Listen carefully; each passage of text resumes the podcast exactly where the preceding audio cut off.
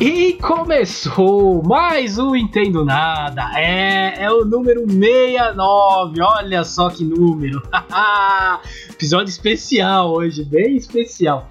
E o tema de hoje é sexo. Rapaz, olha, falei que era um tema legal. Tema este apresentado por este que vos fala, Luiz Rossi, e por ele, ele, o anônimo Flávio Santos. Muito bom dia, boa tarde, boa noite a você que nos ouve, porque isso aqui é um podcast, é mid streaming e você ouve onde, como e quando quiser. Olha, não, não, entrega, não me entrega para os ouvintes, porque eles vão achar que eu que mantenho muitas das perguntas. Aí não me entrega. Tô em segredo aqui. E a gente está falando de anônimo porque, infelizmente, o tema que a gente vai tratar hoje, apesar de ser muito legal, as pessoas ainda lidam com muita vergonha, um tabu que é o tema sexo, como o próprio episódio 69 dá a entender aí. E é curioso porque é um tema que nos últimos tempos desapareceu da grande mídia. Ele começou a ter espaço lá nos anos 80 com a Marta Suplicy, essa mesma que foi prefeita e senadora aqui no Brasil. Ela foi a primeira pessoa a falar de sexo abertamente na televisão. E a gente teve uma continuidade ali com o Jário Bauer, com a Penélope na, na MTV, falando de maneira mais clara, com os jovens especialmente. E depois esse tema sumiu da grande mídia. Não se falou mais. A, so a sociedade parece que encaretou nas últimas décadas e o sexo ficou é, varrido para debaixo do tapete. E nunca se precisou é, falar de sexo como hoje. Nunca uma época precisou tanto de um espaço aberto para falar tecnicamente, de maneira divertida, é, de maneira séria, enfim, mas de se falar sobre sexo. Porque hoje é, 36% das mulheres aqui no Brasil, por exemplo, é, só 36% das mulheres têm orgasmo depois das relações sexuais. Então tem uma questão a ser conversada aí. Paralelo a isso, 48% dos brasileiros dos últimos 2 a 3 anos encontraram e mantiveram relações sexuais com pessoas que conheceram na internet. Então veja quantas questões estão florescendo aí, quantas questões estão adormecidas e a gente não está conversando sobre ela sob nenhuma ótica, seja uma ótica informal, formal, enfim. A gente precisa abrir essa caixa preta que se fechou a respeito do sexo aqui no Brasil e no mundo nas últimas décadas. Olha, e vamos combinar que esse episódio aqui realmente uma qualidade, informação. A, a Laísa, né, que é a nossa entrevistada, ela é sexóloga, né? Ela vai se apresentar, vou fazer a clássica pergunta depois para ela. E foi uma entrevista grande, realmente. O episódio aqui ficou grande, mas assim. Ótimo conteúdo. Tenho que agradecer os ouvintes que mandaram as questões, a, o, tanto os anônimos quanto quem mandou abertamente. É muito bom. A gente queria isso mesmo, que chegasse muita questão para tirar muita dúvida. E muitas questões que muitas vezes e o Flávio a gente não imaginaria, não pensaria porque não passamos por um problema que a pessoa está passando ou pela vivência. Então é muito bom isso, muito legal que vocês tenham mandado todas essas questões. E valeu mesmo. Esse episódio aqui é muito feito por vocês, mais do que pela gente, né? Como a gente brinca, eu Flávio, a gente aqui a gente atrapalha só.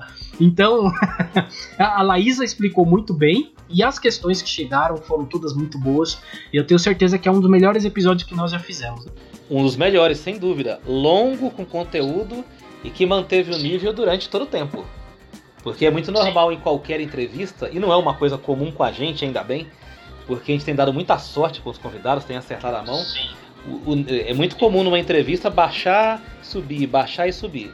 Os nossos episódios, ainda bem, repito, têm mantido um nível muito alto. E com a Laísa não foi diferente. Foi divertido, foi informativo e o mais importante de tudo, tem informação que pode mudar sua vida sexual aqui nesse episódio. Isso aí, isso aí. É isso, gente. Valeu. Vamos, vamos deixar a especialista falar, né? Que a gente já falou demais aqui. Vamos lá. Laísa, é com você. Valeu.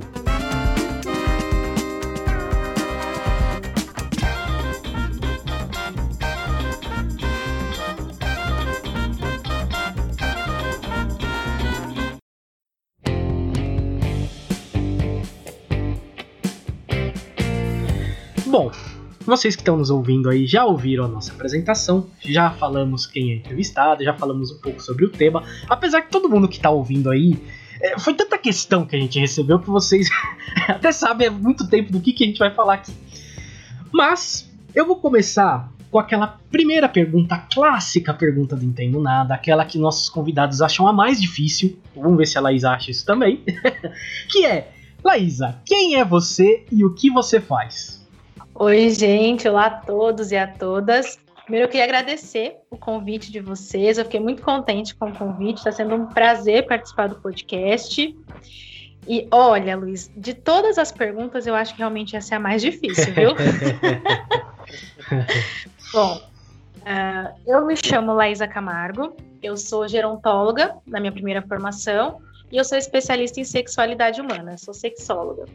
Então, atualmente, é, eu sou quase um Julius, eu tenho dois empregos. Então, eu trabalho fazendo de uma instituição de longa permanência, né, que aí faz referência à minha primeira formação. E fora desse horário comercial que eu estou na instituição, eu trabalho fazendo atendimentos voltados para a área de sexualidade e relacionamento. Uh, eu acho legal a pergunta seguinte, né?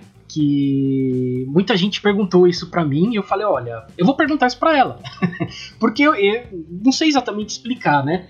É, o que faz exatamente um sexólogo? E outra coisa, você falou de geron, gerontologia, né? É, o que é, o que, que, faz também a gerontologia? Eu acho legal você falar também, já que você tem as duas assim, porque depois senão vão vir perguntar também. então seria legal você falar dos dois, o que, que significa, o que, que é isso. Ah, é legal. Bom, a gerontologia é um, uma graduação né, em que a gente trabalha o processo de envelhecimento. Então, nós nos formamos para gerir o processo de envelhecimento. A gente pode trabalhar tanto na parte assistencial, então em atendimento em consultório, acompanhamento domiciliar, com parte cognitiva, com questões relacionadas à qualidade de vida no processo de envelhecimento. O nosso público-alvo geralmente são pessoas idosas, a gente consegue trabalhar com qualquer idade, porque o nosso foco é o processo de envelhecimento. Uh, e aí foi a partir da gerontologia que eu entrei na área da sexologia também. Porque durante a graduação eu sentia muita falta da gente trabalhar essa questão da sexualidade no processo de envelhecimento. Porque idoso também transa, idoso também faz sexo, também tem desejo. E a gente falava de uma forma muito rasa durante a graduação. E aí eu me deparei com, com um curso de especialização em sexualidade. Eu falei, é isso que eu quero fazer daqui para frente. E aí a gente entra na pergunta do que, que faz um sexólogo, né? O sexólogo ele é um profissional que pode ter qualquer formação a priori, né? geralmente é da área da saúde, então a gente tem muitos médicos que são sexólogos também, tem muitos psicólogos que se especializam na área da sexualidade. Temos também alguns gerontólogos, fora eu, eu tenho outras, algumas outras colegas que fizeram especialização, inclusive na USP, né? Eu fiz a minha graduação na UFSCar, que é a Universidade Federal de São Carlos, aqui no interior de São Paulo. E a minha especialização em sexualidade eu fiz aí em São Paulo, na Faculdade de Medicina da USP. E aí o sexólogo, ele trabalha com questões relacionadas à, à sexualidade de uma forma geral, que aí vai desde é, um, o autocuidado, o olhar para si mesmo, as questões de toque, as questões de relacionamento. Então, sexualidade é um tema muito amplo, né? Vai desde de auto-olhar, autoestima, autoimagem, até a relação sexual em si.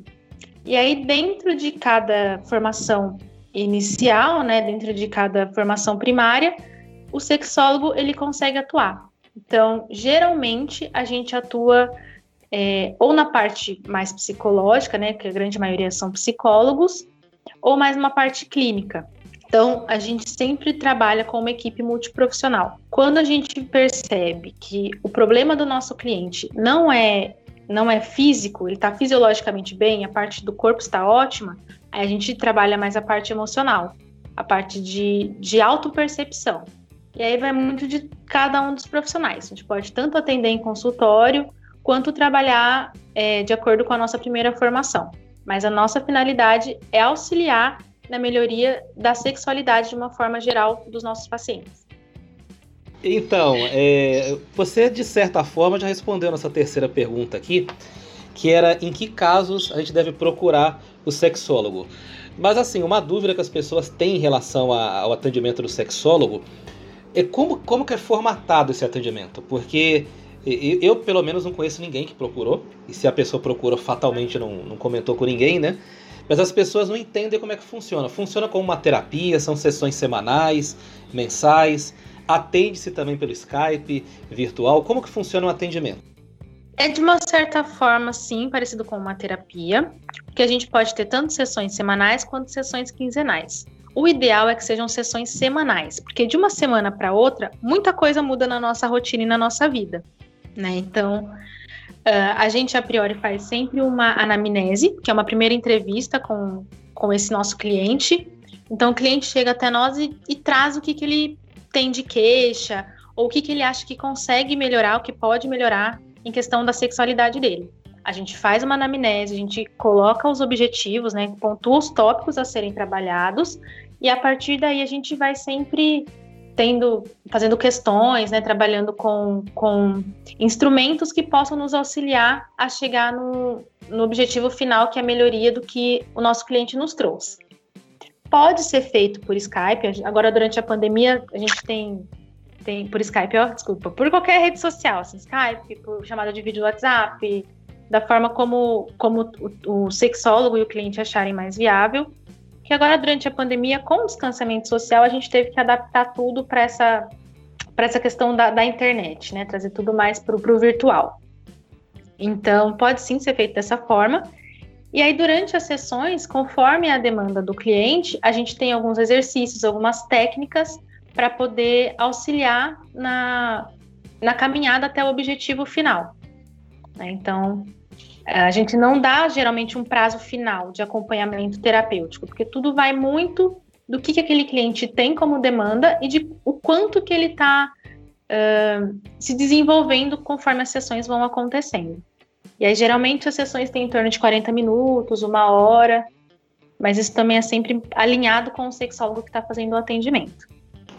A próxima pergunta, Laís, ela tem um, um diferencial, ela é uma das poucas que tem esse diferencial, em relação às outras que a gente coletou de ouvintes, você preparou aqui. É uma das poucas que um ouvinte colocou o nome. A Mayara Azevedo colocou. O que só demonstra o quanto a sua profissão é importante, quanto você tem campo de trabalho ainda, porque as pessoas tratam sexo é, com uma coisa constrangedora, com vergonha. E a gente olha as perguntas aqui, a maior parte das perguntas são simples, não são perguntas cabeludas de outro mundo, mas mesmo assim as pessoas preferiram ficar anônimas. E a Mayara Azevedo perguntou o seguinte: qual que é o perfil das mulheres e homens que procuram você? E quais são os principais problemas relatados? Mayara, obrigada pela pergunta. É, eu sou procurada geralmente por mulheres. Acredito que as mulheres elas têm, elas sintam mais essa, tenham mais essa abertura para vir procurar essa questão da melhoria. A gente ainda vive uma sociedade muito machista em que o fato do homem procurar saber mais sobre sexo já faz com que ele às vezes se sinta constrangido, se sinta se auto-menospreze por estar procurando essa informação a mais. Né? Então, hoje, eu diria que 99% do meu público é feminino. As, são sempre, a grande maioria das pessoas que me procuram são mulheres. E os principais problemas relatados são baixa libido, é, que é né, uma baixa falta de desejo, ou que o desejo se perdeu durante o relacionamento, quando são relacionamentos muito longos. A questão do autoconhecimento também é uma coisa que as mulheres questionam bastante, que elas me trazem. Uh, a priori é isso, assim, esses são os, os, principais três temas, que é a baixa libido, o autoconhecimento e, e essa questão de, relacionamento mesmo, né? De como melhorar o relacionamento, reacender a chama do relacionamento mais longo. É, quem tem mais vergonha de falar sobre sexo, homem ou mulheres? Olha, eu acredito que ambos, porque a gente, como você disse, Flávio, a gente ainda tem muito essa questão do tabu sobre o sexo. A gente ainda é, aprende que o sexo é uma coisa errada, que o sexo é uma coisa suja, que é algo que a gente não pode falar em público, que desejo não é uma coisa que, que mulheres tenham. A gente, esse é um tabu que vem muito forte com as mulheres, né? Que a gente não, não tem desejo. Que mulher que tem desejo está errada. Então, eu acredito que cada um dos gêneros, sejam mulheres, sejam homens, sejam mulheres cis, bi, trans, enfim, cada público tem as suas, as suas as suas questões principais, os seus tabus mais fortes. Né? Mas eu não, não acho que, que, os, que as mulheres sejam menos. É, como eu vou dizer? Eu acredito que as mulheres falem menos sobre sexo. As mulheres falam menos, pelo menos em rodas de amigas, por medo de um julgamento. Né? E os homens falam, geralmente, contando vantagens. Eu acho que essa é a diferença entre os sexos. é, mas pelo que você me falou, elas procuram mais você. As mulheres procuram mais os sexólogos, né? Por em geral. Eu acredito que muito também porque, por essa questão do julgamento. Ah, a sim. gente ainda vive muito essa questão de que de, de mulheres que, que aprendem que a outra é uma concorrente, que a outra que a outra mulher vai vai estar tá julgando o tempo todo. E muitas vezes a gente vê esse julgamento mesmo quando o assunto é sexo. Quando você fala que você gosta de alguma coisa que é diferente, quando você fala que você tem um repertório diferente sexualmente falando da maioria das pessoas, esse julgamento ele vem. E aí, uma roda de homens, por exemplo, se o cara falar ah, que, ele, que ele tem um fetiche, por exemplo, em fazer homenagem com, com duas mulheres, dificilmente um homem vai dizer que ele tem interesse em fazer homenagem, por exemplo, com uma mulher e mais um homem, numa roda de amigos porque isso já vai ser um motivo de julgamento também. Mas tudo bem para o homem querer fazer homenagem com duas mulheres. Agora, se a mulher falar, ah, eu tenho vontade de fazer homenagem com meu parceiro e com mais uma mulher, aí pode ser que já vire uma, uma outra é. questão. Isso é muito cultural também. Laísa, por experiência própria, pelo que você ouve de colegas de profissão, pelo que você conhece do meio, é, ser sexólogo é, desestimula a aproximação de de paqueras, de ficantes, de possíveis parceiros, as pessoas se assustam de se relacionar com o sexólogo? Olha, eu acho que vai muito de pessoa para pessoa. É, uma frase que eu, que eu acho que eu gosto muito de falar, eu acho muito engraçada, é que cada um tem que sustentar suas gracinhas. Então, para você poder investir, você tem que ter cunhões. eu não acho que seja algo que, que afaste, que assuste, não. Se a pessoa está interessada, se ela se ela realmente está interessada, ela vai justamente aproveitar né, as, as sapiências que a profissão tem, vai vai estar tá, né, disposta a, a conhecer, a, a, se envolver. Eu não acho que atrapalhe, não. Ai, ai. Bom, a gente dividiu aqui hoje a entrevista, tem cinco blocos pro, né, para os ouvintes entenderem. A gente recebeu tanta questão, maioria anônima, né? Alguém está falando aqui. Foram poucos que realmente colocaram o nome, né? A gente recebeu muita questão, então eu dividi em cinco blocos aqui. O primeiro que a gente falou agora foi um pouco sobre a profissão, né? Sobre sexólogo em si, que eu acho que é bem, bem interessante a gente saber. A segunda parte a gente vai entrar agora, que é a parte da informação e da educação sexual. E eu acho que tanto faz falta, né? Mas vamos, vamos debater aqui, vamos conversar sobre isso. É, a primeira pergunta dessa parte é: Neste episódio batemos os recordes de questão recebidas por ouvintes. É, e, e, como eu disse, maioria é anônima, né? Você acha que a falta de educação sexual é uma das culpadas pelas pessoas ter tantas dúvidas sobre sexo? Com certeza. É. É, eu até comentei, é, Luiz, não sei se você se lembra, que eu achei muito interessante vocês terem colocado Sim. o anonimato. Porque as pessoas se sentem muito mais confortáveis em fazer as perguntas, tirar as dúvidas dessa forma.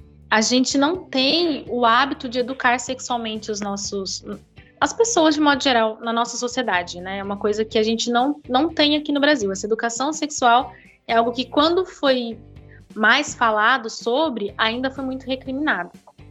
Né? E isso é uma coisa que faz muita falta, porque a gente aprende errado sobre sexo. Né? A gente aprende que, que o sexo tem que ser muito prazeroso para um, nem tanto para outro. A gente aprende muitas vezes que se a mulher não der assistência, a parceria vai procurar fora, mas a gente não ouve isso do sexo oposto, né? a gente não aprende como é o nosso corpo, como são as nossas sensações, as nossas emoções. A gente foca muito na questão do sexo com penetração, pênis, vagina, pênis, ânus, e a gente não, não fala sobre o sexo antes disso. Né? A questão do toque, a questão das sensações do corpo de modo geral todos os nossos órgãos do sentido, como eles estão envolvidos com a nossa sexualidade. Então, tudo isso faz com que a gente crie adultos desinformados, que a gente crie adultos que não sabem explorar a sexualidade e que não têm essa responsabilidade é, para com o outro. Né? Às vezes a gente acaba se frustrando e, e, e, frustrando outras pessoas porque a gente não sabe como lidar com o sexo e com a nossa sexualidade. A gente aprende muito errado o sexo. Eu acho legal porque as duas próximas questões têm um pouco a ver com a gente aprende errado, né? Eu vou juntar as duas em uma porque eu acho que elas vão se complementar aqui. É, a Gislene Longani, ela mandou uma questão, né? Que ela pergunta, né? Vivemos realmente numa era de liberdade sexual? E a outra questão é: os adolescentes e jovens adultos de hoje vivem uma era que o sexo e a pornografia estão a alguns cliques de distância, né? E ao mesmo tempo, pesquisas indicam que os jovens de hoje transam menos que os das gerações anteriores. Você acha que tem uma coisa tem a ver com outra, essa ideia de liberdade sexual entre aspas, tá talvez atrapalhando até essa questão de transar menos do que as outras gerações? Eu acredito que sim. Primeiro porque a gente, quando a gente taxa a liberdade sexual, a gente acaba se apegando a outras coisas. Nós criamos outras amarras, né? Então, Uh, se você é uma pessoa que se diz livre sexualmente, você pode transar com quantas pessoas você quiser, você pode beijar quantas pessoas você quiser. E se você não fizer isso, você está se privando. Então a gente coloca muito caixinhas, né? Até o fato da liberdade sexual acaba sendo um, uma dessas caixinhas. Né? Então, se você é uma pessoa que se diz sexualmente livre, então você pode transar com quem você quiser, quantas vezes você quiser. E se você não faz isso, você não está fazendo jus ao que você diz ser acaba sendo até contraditório, né? A gente ter tanta liberdade e não saber o que fazer com ela. E aí a gente volta nessa questão anterior, né, dessa questão do, do que é educação sexual. Até que ponto a gente deve se envolver, a gente pode, a gente quer realmente, até que ponto é consensual, porque às vezes a pessoa não, nem consegue ter esse discernimento entre o consensual e o não consensual, né, até um determinado ponto. A gente sabe se a gente quer ou se a gente não quer. Mas aí a gente fala sobre liberdade sexual, sobre a opção, sobre a possibilidade, e a gente não aproveita essa liberdade, a gente acaba criando uma confusão na cabeça das pessoas.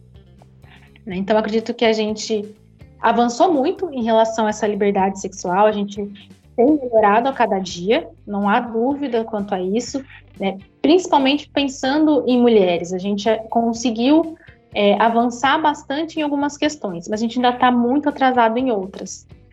Né? Então, o fato de a gente poder é, se sentir mais confortável, mais livre nas relações, nem sempre é um fato. A gente entende que isso é uma possibilidade, mas nem sempre isso acontece, porque a gente volta em criações sociais em que a mulher geralmente se, se coloca muito como, como responsável pelo relacionamento, como a pessoa que tem que cuidar, como a pessoa que toma todas as decisões voltadas para o melhor da relação, e aí, às vezes, se perde né, essa liberdade sexual, se perde essa, essa parceria, que é uma das perguntas também, né, mais para frente.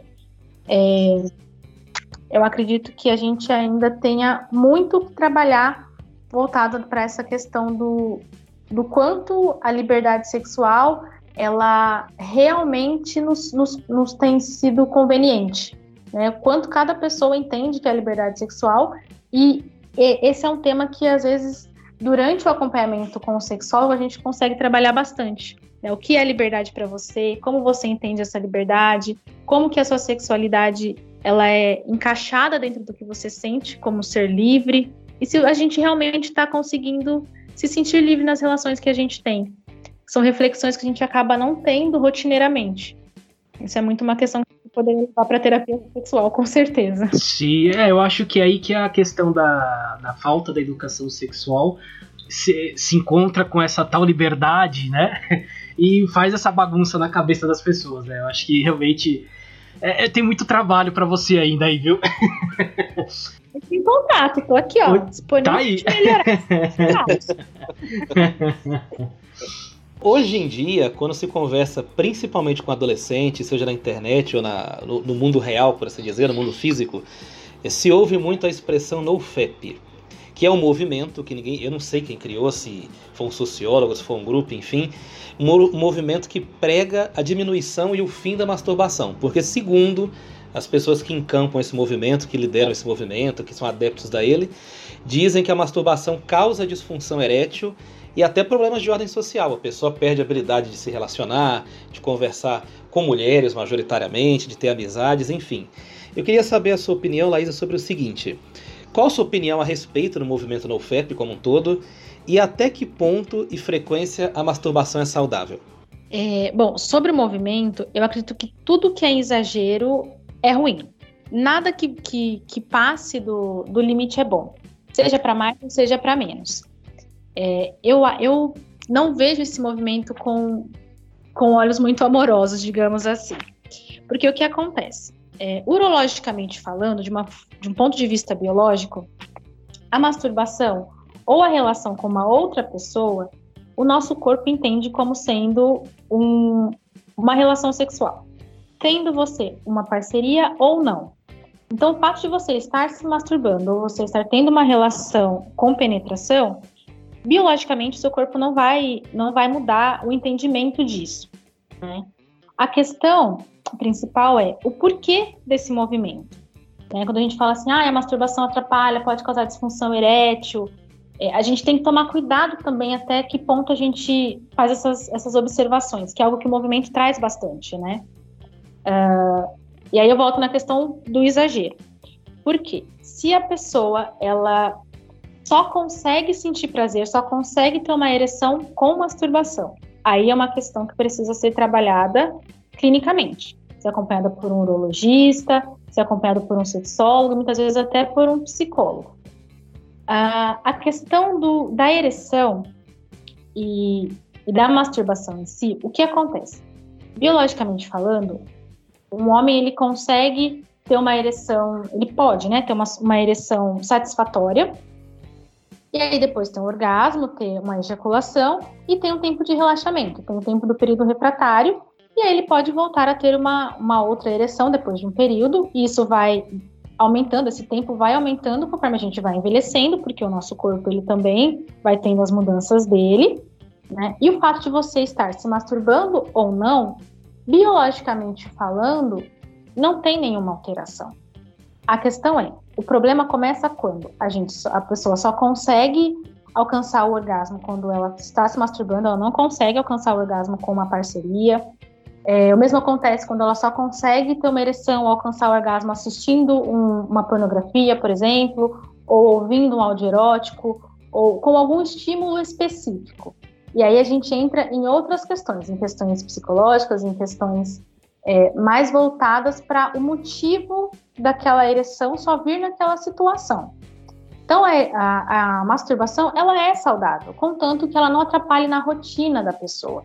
Isso tanto para homens quanto para mulheres. Como meu público principal são mulheres, eu sempre pego muito no pé para que elas conheçam o corpo delas, para que elas toquem o corpo delas, para que elas entendam a forma como elas sentem prazer. E às vezes a palavra masturbação é algo que incomoda, porque é algo que ainda soa muito masculino para algumas mulheres. Então eu falo para elas: olha, pratiquem o autotoque, se conheçam, sintam o prazer que esse toque traz. Se fosse algo prejudicial, a gente não poderia tratar dessa maneira. Né? Eu não iria indicar um, uma masturbação para uma cliente se isso fosse uma coisa ruim. Então, passa a ser ruim a partir do momento que isso atrapalha a nossa rotina. Por exemplo, a pessoa acorda e ela precisa se masturbar, ela não consegue começar o dia se ela não tivesse masturbado. Ela está no trabalho, ela tem uma vontade louca de se masturbar, ela tem que sair da mesa do trabalho e ir no banheiro para se masturbar. Isso é um problema. A partir do momento em que as nossas ações atrapalham a nossa rotina diária, aí sim se torna um problema. Mas o movimento NoFap, é, eu vejo como algo que, que, que não foi bem explicado e que acabou tomando proporções exageradas. Então, acho que a gente precisa deixar bem claro essa questão do quanto que, em que momento que a masturbação atrapalha é justamente nessa situação, no momento em que ela passa a ser a única forma de prazer que a pessoa tem. Você falou da, da questão da, das pessoas que, que se perdem na pornografia, só conseguem quando vê pornografia, né?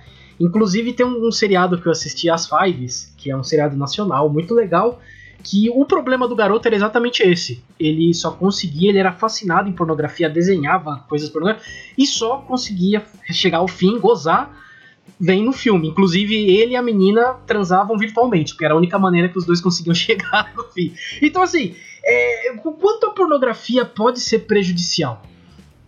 Olha, é um ponto muito importante. Primeiro que a pornografia, ela conta uma história, ela traz personagens que são muito diferentes do, das relações que a gente tem no mundo real.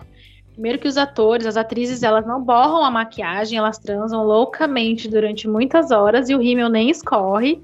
Adorei é, isso aí. Adorei isso. Mas é, é, a gente fica, gente, como que é isso? Que, que rímel é esse? Que base é essa? Que nem escorre. Todo mundo está sempre uma posição muito atraente, o que não acontece quando a gente está numa relação prazerosa, que a gente está entregue, a gente fica em umas posições bem esquisitas às vezes, e às vezes é aquilo que dá certo, e tudo bem. Né? Acredito que um dos grandes problemas de as pessoas consumirem muita pornografia é, e quererem trazer isso para a vida real é exatamente essa questão. É não saber diferenciar uh, o que está o que tá no, na ficção e o que, que é real.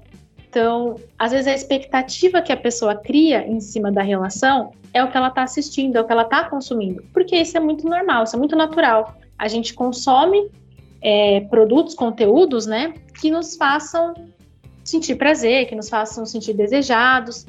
E quando a gente tem esse apego tão grande, tem essa, essa necessidade tão grande de uma pornografia, por exemplo, a gente muitas vezes começa a reproduzir isso na nossa vida real. A gente começa a ter problemas de relacionamento porque a gente não vai encontrar aquelas pessoas é, daquela forma, naquelas, naquela posição, daquele jeito, com aquele som. Né? Até o gemido das pessoas no, no filme pornô ele é diferente da vida real. E quando a gente falou sobre essa questão de, de ter vergonha, de homens ou mulheres terem vergonha, a gente entra um pouco na questão de, de como a gente aprende, né, sobre, sobre o que a gente vai encontrar quando a gente for adulto. Os homens, eles querem, muitas vezes, eles aprendem que eles precisam encontrar uma parceira que seja, é, que esteja sempre muito bem alinhada, que fale baixo, que consiga se, se comunicar bem com os amigos, sem exageros, e que na cama seja como uma atriz pornô. Já as mulheres aprendem que elas precisam encontrar um cavalheiro, que seja como um, um lord, um gentleman, que puxa a cadeira, que abra a porta do carro, que também faça comentários sempre muito bem-humorados, muito educados. E assim, a gente não consegue encontrar essas pessoas na vida real. As mulheres não encontram o príncipe encantado e os homens não encontram essa puta que eles precisam, que eles aprendem que eles têm que encontrar na cama. Como é que a gente vai colocar duas pessoas que aprendem coisas totalmente diferentes sobre o sexo oposto e colocar elas para se relacionarem e achar que vai ficar tudo bem? Tudo tem que ser alinhado, né? Porque não tem como a gente é, encontrar essas, essas duas, duas características tão diferentes e achar que tudo vai dar certo logo de cara. A gente tem que ir alinhando.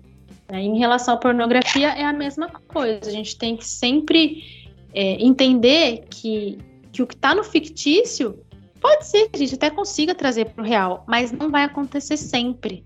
A gente não pode colocar no outro a expectativa de algo que é que é feito para ser atraente. É um filme, são vários takes de gravação, né? existem várias questões por trás daquela, daquela situação. Né? E quando a gente pega isso como uma verdade absoluta, a gente acaba frustrando relacionamentos. E é por isso que a gente tem diminuído tanto o número de pessoas fazendo sexo. Porque as pessoas elas se apegam demais àquela perfeição que é irreal. Né? Elas se envolvem muito, têm muita facilidade de, de conversar, de dar like, de dar match. E muitas vezes a dificuldade está justamente em se relacionar com o outro, por conta das expectativas que são criadas.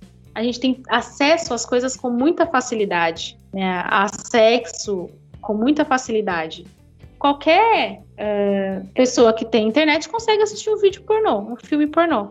E se isso se torna uma coisa que, que é, como eu já falei, a única forma de satisfação, obviamente, quando a gente for para o mundo real, a gente vai ter dificuldade. E se a gente não acha interessante o que a gente tem ali ao vivo e a cores, a gente vai ficar insistindo? A gente volta para o que é virtual, para o que é mais atraente. E aí a gente tem um problema. E isso também muda até a forma como a pessoa se relaciona com a própria imagem. Porque quantos homens veem um filme pornô, se compara com um ator pornô, que geralmente é bem dotado, é um entre um milhão, e o cara começa a ter neura com o tamanho do pênis.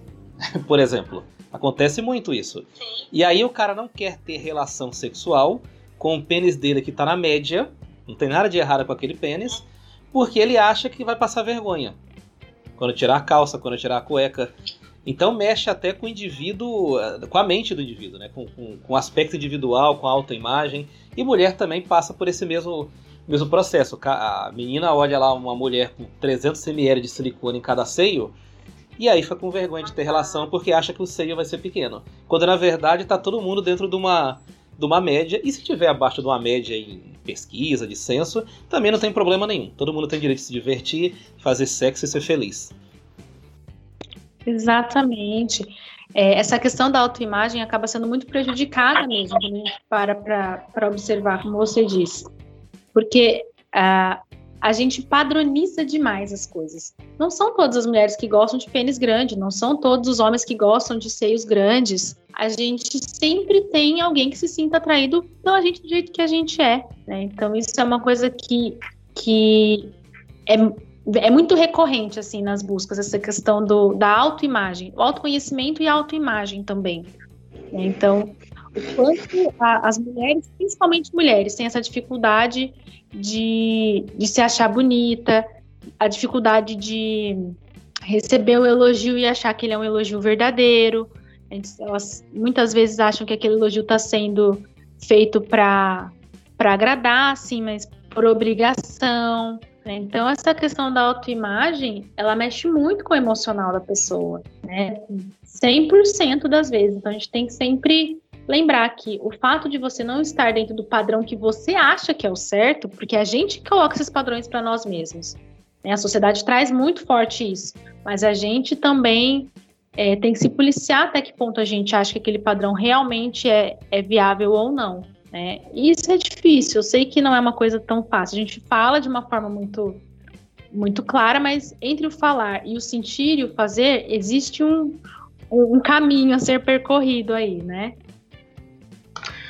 Sim, sim. Eu achei interessante o que esse tema que a gente entrou, que essa era uma questão que estava lá pro fim também, puxei para agora, né? Que teve uma polêmica na semana aí que o Arthur do Big Brother falou do tamanho, né, do pênis dele, que era não sei o que, é grande e tal, né? E, e, acho que tem a ver um pouco com isso, né? Porque esse assunto é tão importante pro homem e pelo que você ouve na sua experiência de consultório e tal, a mulher realmente se importa com isso, com o tamanho do pênis? Não.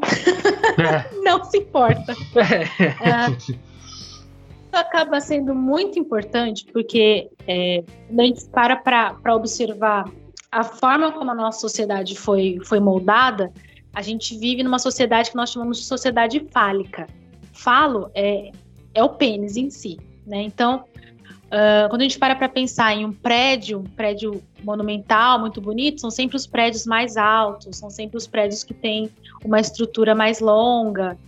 É, a gente aprendeu muito isso, né? A gente aprendeu que, que o interessante é aquela pessoa que tem um pênis maior, que tem, que tem assim, a gente aprende não, a gente ouve muito por aí, né? Isso vem muito da forma como a nossa sociedade foi criada. A gente gira muito em torno dessa questão do falo. Por isso que é um problema muito grande para os homens quando algo acontece e atrapalha nessa questão da ereção, porque ele se sente incapaz de qualquer de qualquer outra é, qualquer envolvimento sexual, por exemplo. Enquanto para a grande maioria das mulheres o que importa mais é essa questão do afeto.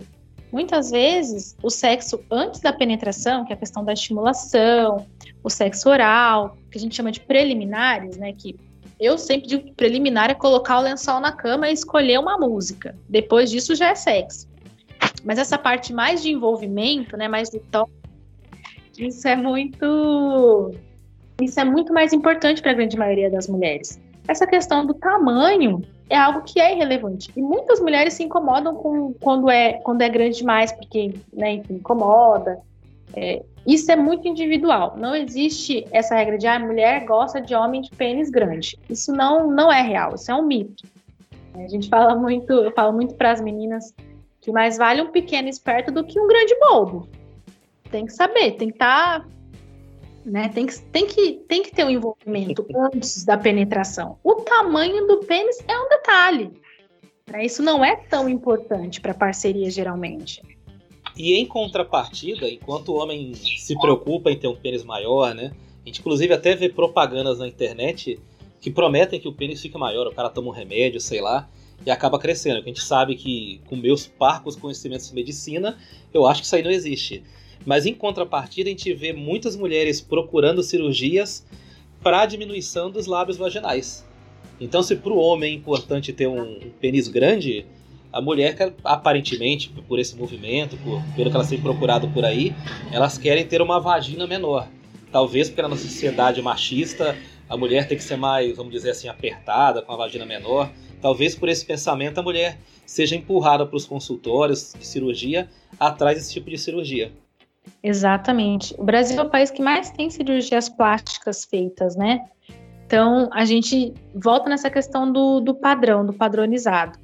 Que, que é bonito, o que, que é feio, como que tem que ser. Até isso as pessoas têm ditado, né? De como tem que ser. Ah, a vagina tem que ser pequena, os, os lábios internos têm que ser menores que os lábios externos.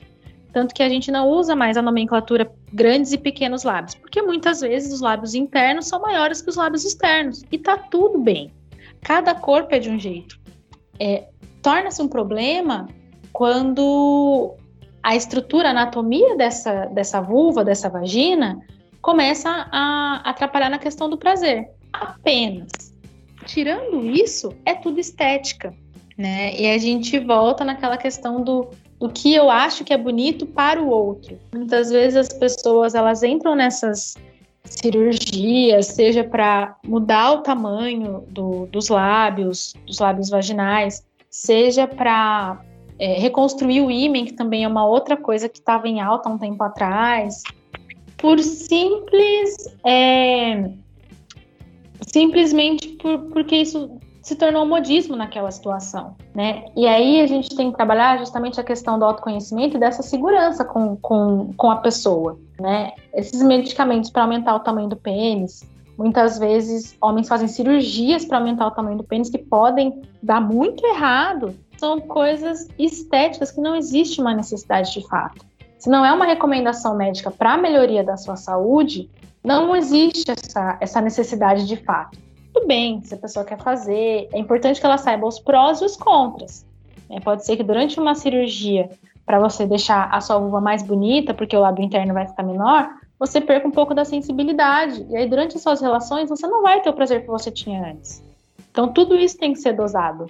Né? Até que ponto vale a pena a gente entrar em uma questão é, mais invasiva, né, em cirurgias, enfim, e, e para saber até que ponto isso é viável ou não para nossa para o nosso prazer, né? Porque dali um tempo, provavelmente, se essa pessoa ela é tão influenciável assim, provavelmente dali um tempo ela vai encontrar outra questão para ser melhorada no corpo dela. A gente tem que trabalhar muito essa questão da segurança, do autoconhecimento, do, do, do olhar para si de uma forma que seja. que, que passa segurança e que você saiba que você tem o corpo perfeito do jeito que ele é. é tudo bem fazer os procedimentos estéticos, contanto que você saiba os prós e os contras e tudo que pode não funcionar depois. Tudo que pode, ao invés de melhorar, ter uma piora. Então, isso é, é muito individual. A gente falou de adolescentes, agora a gente vai dar um pulo na faixa etária. Vamos lá em cima. O pessoal que está se vacinando e está aplicando muita vacina por aí, pelo que eu vi nas pesquisas. São as pessoas da terceira idade, os nossos vovôs e vovós. Hoje, quando se faz pesquisa sobre pessoas que estão se contaminando com HIV, os idosos acima de 60 anos estão liderando essas pesquisas. Seja porque hoje tem medicamentos como Viagra, Levitra, Cialis, esses estimulantes, ou porque hoje também eles têm, uma, uma, eles têm mais oportunidade de socializar. Você passa em portas aí de clubes, tem vários bailes de terceira idade acontecendo. Enfim, hoje o idoso é sexualmente ativo. Ele tem saúde para isso, tem medicamento e tem oportunidades. Eu queria saber de você é, se você tem clientes idosos, eles te procuram, e como que a gente reverte isso? Como que a gente coloca na cabeça dos idosos? É, como que a gente conscientiza eles para que eles evitem, se cuidem para não pegar HIV e outras doenças sexualmente transmissíveis? Ah, essa é uma excelente pergunta, assim, ela é extremamente relevante. Uh, hoje eu não tenho tantos clientes idosos, mas como eu comentei, por trabalhar na área da gerontologia, eu trabalhei muito tempo em atendimento em consultório. E aí eu sempre atendia pessoas acima de 60, acima de 54 anos, na verdade. Uh, e aí, durante essa primeira consulta que eu fazia com eles, eu fazia uma anamnese também. E uma das perguntas era como é que tá a questão da sexualidade, como é que tá a sua satisfação. E era nesse momento que a grande maioria me trazia uma queixa. Tava tudo ótimo na vida. E aí chegava na questão da sexualidade, das relações íntimas, das relações sexuais, e aí a pessoa me trazia essa questão. E aí são alguns pontos, sabe, meninos? Por quê? Primeiro, a gente não tem profissionais que acompanhem idosos que perguntem sobre a vida sexual deles. Muitas vezes porque o próprio profissional não sabe como lidar com aquela resposta. Porque se você pergunta, por exemplo, para uma senhora de 80 anos, como é que está a vida sexual dela? E ela fala assim: "Ah, então a minha lubrificação é péssima. Eu queria muito lubrificar melhor porque eu sinto dor durante a penetração." Se é um profissional que não sabe como lidar com essa informação, ele só vai dizer, não, já, né, a senhora já, já teve muita relação na vida, não precisa disso. E vai deixar de lado essa situação. E aí, a pessoa, o, paciente, ele vai se sentir constrangido de ter aberto essa questão e vai sair com, com um desserviço, na verdade, né? Então, muitas, muitas das pessoas que eu atendia, a grande maioria eram mulheres, e muitas das vezes as queixas que elas traziam eram sobre os parceiros, eram sobre os maridos ou sobre os, os relacionamentos que elas estavam tendo na, naquela época. Uh, e aí a gente sempre trabalhava com, com o que vinha. Geralmente era questão de lubrificação, dor durante a relação, que é muito comum por conta da própria menopausa, das alterações hormonais. E eu tive o caso de um homem, um senhor específico, dois, na verdade, foram dois senhores, que se queixaram da disfunção erétil, que era algo que incomodava bastante e que eles já haviam levado para outros médicos, no plural, para outras especialidades, e os médicos diziam que, que era normal do processo de envelhecimento, que isso ia acontecer com todo mundo. E não, a gente sabe que existe uma mudança né, na ereção, na, na, no vigor da ereção, conforme a gente vai envelhecendo, mas ninguém precisa deixar de ter ereção, a não ser que algo tenha acontecido no meio do caminho, uma cirurgia, uma doença, e aí também tem uma explicação. Então a gente foi atrás de trabalhar essa parte com urologista, com psicólogo, porque muito da dificuldade desses pacientes era por já ter o primeiro ter essa autocobrança de que precisaria ter uma ereção, depois por se sentir mal por ter o desejo de ter uma relação sexual com o outro, e aí, quando não conseguia ter ereção de novo, vinha uma frustração. E aí acabava minando novamente, tinha, tinha que começar tudo de novo, essa questão do, do processo é, psicológico. E aí, na época, eu até propus e comecei uma oficina de sexualidade com as pessoas acima de 60 anos. E a oficina lotou. Tinha muita gente, não tinha onde colocar a cadeira. Porque é um assunto que é importante e que dificilmente tem abertura de outros profissionais. Né? Eu vejo que muito do problema que a gente tem com o aumento dos casos de HIV/AIDS, de sífilis, de gonorreia, de doenças que são é, de infecções que são sexualmente transmissíveis, vem porque a gente não tem campanhas de saúde pública voltada para pessoas mais velhas. Toda vez que a gente vê campanha de camisinha, é, falando sobre os cuidados com com HIV e tudo mais, a gente vê com pessoas jovens. A gente não foca em pessoas mais velhas. A gente não tem esse, esse costume aqui no nosso país. Então, o fato de a gente invisibilizar essas pessoas faz muitas vezes com que elas entendam que para elas aquilo não é importante. E aí entra essa questão de não engravidar mais, mulheres não engravidam, então elas não têm essa preocupação, então não vem a necessidade de, de usar um preservativo. Tem o fato de que muitas dessas mulheres, por serem mais velhas, não tinham o hábito de usar camisinha quando elas eram mais jovens, então às vezes não sabem muito bem como usar, e por não terem profissionais que deem essa abertura para essa pergunta, elas continuam sem saber. Tem a questão da dificuldade de ereção de muitos homens, então às vezes durante a relação até colocar a camisinha perde a ereção e aí fica uma situação chata. Então, é, eu sempre oriento quando eu tenho clientes mais velhas que existem outras possibilidades. A camisinha masculina não é a única possibilidade. Existe a camisinha feminina, por exemplo, que ela pode colocar até 8 horas antes de ter a relação. Não é bonita? Não é bonita, mas ela é eficiente, ela cumpre a função dela, que é evitar doenças sexualmente transmissíveis, infecções sexualmente transmissíveis. Então, é muito de dar a abertura, os profissionais da área da saúde darem a abertura, saberem como lidar com essa queixa que vem, o governo também poder trabalhar mais essas questões de políticas públicas, de divulgação os cuidados para o público mais velho, não menosprezar que são pessoas é, sexuadas, são pessoas que têm desejo, são pessoas que têm relações, e a gente aos pouquinhos ir mudando, trabalhando isso com as famílias também, porque muitas vezes é, as famílias são um problema, né? Os filhos veem isso como algo assustador, né? Os pais mais velhos que estão viúvos, que estão solteiras, enfim, se encontrando com outras pessoas para terem relações. Então são vários pontos, são várias questões que a gente consegue trabalhar aí com, com várias pessoas, com vários grupos diferentes.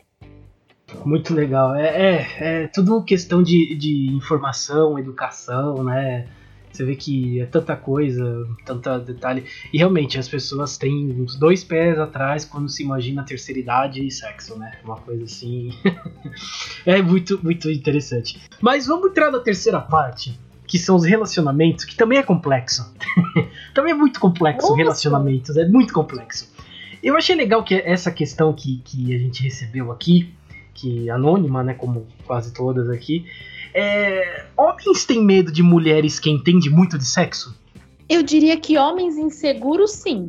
É, isso vai muito dessa da questão do dessa visão machista, né, falocêntrica, a mulher saber mais e, e dominar a relação e dominar na hora do sexo. Tem muitos homens que se dão super bem com isso, né, que não tem problema nenhum em relação a isso. Porque o fato da mulher entender muito sobre sexo não faz dela um ser de outro mundo, né? Só faz dela uma pessoa que entende mais, talvez te sugira coisas diferentes, talvez é, te faça propostas que, que você ainda não recebeu. E tudo também vai do feeling do, do, do casal, né? Da dupla. Se a mulher sente que, que o parceiro fica mais receoso, ela não vai propor uma coisa mirabolante, né? E isso é muito de, de, ser humano, isso é muito de pessoa. A gente vai entendendo como o outro é e assim a gente vai sabendo que a gente pode propor ou não, se a gente quer estar naquela relação ou não com aquela pessoa. Então eu acho que isso é muito uma questão machista mesmo, né? Essa, essa insegurança por, por achar que, que vai ser menos estando com uma mulher que entende muito de sexo. Muito pelo contrário, eu acho que pode até tirar um ótimo proveito. É, eu acho também. eu acho também. Uh a outra questão aqui também que eu achei bem interessante, que eu, eu acho que é uma. tem a ver com essa que, gente, que você acabou de responder, né? E é, e é um, um, dos temas mais tabus de relacionamento, né? Fora sexo, mas relacionamento em si. Se você pode ser o melhor amigo e parceiro em um relacionamento. Eu, eu, eu, não, eu não consigo ver a separação disso, mas o que, que você acha disso, Laísa? Eu acredito que esse é, é o mundo ideal, assim. Se, você, se a gente escolhe uma pessoa, ou mais de uma pessoa, né? Pensando em relacionamentos poliamorosos, com quem a gente vai dividir a nossa vida, com quem a gente vai compartilhar é, a nossa rotina, com quem a gente vai dividir o nosso corpo, né, com quem a gente vai trocar energia, eu acredito que o ideal é que seja mesmo uma parceria, seja um amigo, é, se não está sendo assim, então vocês vão ter que sentar e conversar. Né? Tudo bem ter amigos fora do relacionamento, isso é extremamente saudável, mas a pessoa que está com você tem que ser uma pessoa parceira. E o ideal é que ao longo do tempo se crie essa, essa grande amizade também. Né? Porque você tem que estar numa relação em que você pode compartilhar o que você quiser sem, sem se preocupar com, com a forma como esse julgamento vai vir. Eu acredito que sejam coisas que caminhem juntas, no mundo ideal. E tudo isso também é, é, trabalhado, tudo isso é construído. Nada vem de bandeja. Relacionamento é isso, é uma construção diária. Essa próxima pergunta ela também tem a ver é mais com relacionamento como um todo. E acredite, ela é, dire é diretamente voltada para você, Laísa. A pessoa colocou no seu colo aí a bomba e saiu correndo. Se o seu parceiro ou parceira não te deixasse usar o celular dele, como você, Laísa, se sentiria? Gente, eu acho isso totalmente normal. Porque é uma coisa que, que é muito comum, que vem muito assim de. que as mulheres trazem muito durante a consulta, é justamente essa questão de achar que quando você está no relacionamento do, com outra pessoa, vocês viram a mesma pessoa. A gente tem que ter o nosso espaço, a nossa individualidade. E aí a gente volta para essa questão anterior, né? Se você tem uma parceria, se você tem um amigo, você pode conversar sobre tudo com essa pessoa, tudo bem. Se a pessoa falar, olha, tá aí o celular, pode mexer. eu nunca fui a pessoa de pedir para mexer no celular e eu também não gosto que mexam no meu celular, porque eu, eu tenho minhas conversas com os meus clientes, é, as pessoas expõem, né, abrem questões que são muito íntimas, mas independente disso, eu acredito que tudo o que é acordado no início não é um problema. Comunicação é o principal ponto. Né? Eu me sentiria incomodada se a pessoa falasse, ah, eu quero ter acesso ao seu celular todos os dias. Eu me sentiria incomodada, eu me sentiria invadida e eu já ia cortar essa relação, porque não seria para mim. Mas isso também é muito do que cada um acha que é importante. É que nem o pessoal que tem Facebook junto. Gente, Facebook de casal é uma coisa que eu, eu confesso que eu fico triste. Cada um tem o seu. É a pior invenção desde que a internet começou a funcionar. Não, Facebook de casal, Instagram de casal, gente, vamos ter a nossa individualidade. É, isso é, é básico. Né? Mas é muito comunicação. Eu acredito que tudo que é acordado não sai caro. Tudo que, é, que você quer no relacionamento, tudo que eu quero no relacionamento, eu preciso deixar claro pro outro, porque ninguém tem bola de cristal. Né? Eu não gosto que mexam no meu celular. Eu não vou fazer isso com a outra pessoa. Agora, se para minha parceria é, isso é importante, ai, olha, eu acho que para mim, para eu me sentir segura, eu tenho que, que olhar o seu celular todos os dias. A gente vai ter que sentar e vai ter que conversar. Ou a gente alinha isso de uma forma e, e em algum momento diga, não, ok, tá aqui o celular, pode olhar. Eu, Laís, dificilmente faria isso, porque eu não acho que tem essa necessidade. Ou as pessoas vão ter que achar o meio termo. Né? E tudo é comunicação, tudo é muito comunicação. Se a pessoa sente a necessidade de olhar o celular do outro por algum tipo de insegurança, é importante descobrir o que está causando essa insegurança. Porque isso pode ser que mine o relacionamento lá na frente. É, eu acho que o grande mal do, dos relacionamentos é justamente a falta de comunicação, seja no sexo, seja para determinar essas regras, o, o, que um pode fazer, o que o outro não vai fazer. As pessoas conversam muito pouco, elas tentam adivinhar o que o outro está sentindo, o que o outro está pensando, e até onde eu sei, não existe mandinar em termos de relacionamento. Não dá pra gente adivinhar, não dá pra gente ser um telepata. É, agora voltando para a questão do sexo, mais especificamente o sexo virtual. É, durante a pandemia, até por, pela limitação física, muita gente recorreu ao sexo virtual, é uma tendência na sociedade de hoje, seja porque as pessoas aderiram de vez, ou seja porque a gente continua com restrições um ano após a pandemia. Você acha que isso é um período da nossa sociedade? É uma coisa que veio para ficar? As pessoas vão aderir de vez ao sexo virtual? Como que você enxerga isso? Eu acredito que é algo que, que tende a ficar por um tempo se não for algo que se torne muito recorrente, acredito que durante um período vai, vai ser bem presente na vida das pessoas. Pelo contexto, de modo geral, e porque a gente acaba aprendendo também é, outras formas de sentir prazer conosco mesmos, compartilhando esse prazer com o outro. Então, é, acaba sendo uma coisa positiva, se a gente for parar para pensar em questão de autoconhecimento, de sensações, de depois, quando estiver no encontro presencial, saber dizer para o outro que você gosta, como você gosta. Tem essa questão de observar mais o outro, né, durante, durante esse momento. É, então, acredito que é algo que venha, que esteja vindo para ficar assim por um tempo, pelo menos. E que sabendo usar com, com sabedoria, é algo que, que tem muito para dar certo, sim. Mais uma pergunta de um ouvinte anônimo, e aqui vai também para a questão do diálogo, vai voltar para esse aspecto. Como descobrir o que te agrada no sexo se você tem vergonha ou receio de se tocar e de conversar com seu parceiro sobre isso? Tem algum jeito de lidar com essa vergonha? Isso tem que começar individualmente, né? Então, se você tem vergonha de se tocar, se você não fala pro parceiro, fica difícil você a gente descobrir o que você gosta. Então, primeiro passo, que talvez seja o mais difícil, é essa questão de se olhar. Primeiro, olhar só o corpo. Isso é muito um exercício que, eu, que, eu, que a gente traz, né, nos, nas sessões. Então, primeiro, olhar o corpo, observar o corpo. Em algum momento, inevitavelmente, você vai ter que tocar o seu corpo, porque não tem como a gente saber o que a gente gosta para dizer para outra pessoa se a gente não fizer. Tem que, isso pode ser em doses homeopáticas, sem problema nenhum. Pode ser tomando um banho, prestando atenção na sensação que você tem quando passa sabonete pelo corpo, quando passa a bucha pelo corpo, depois passando um, um hidratante. Até porque se é um, um, uma vergonha que a pessoa tem, né, tocar o próprio corpo, a gente não pode querer que isso aconteça da noite para o dia. É tudo um processo, tudo são processos, né?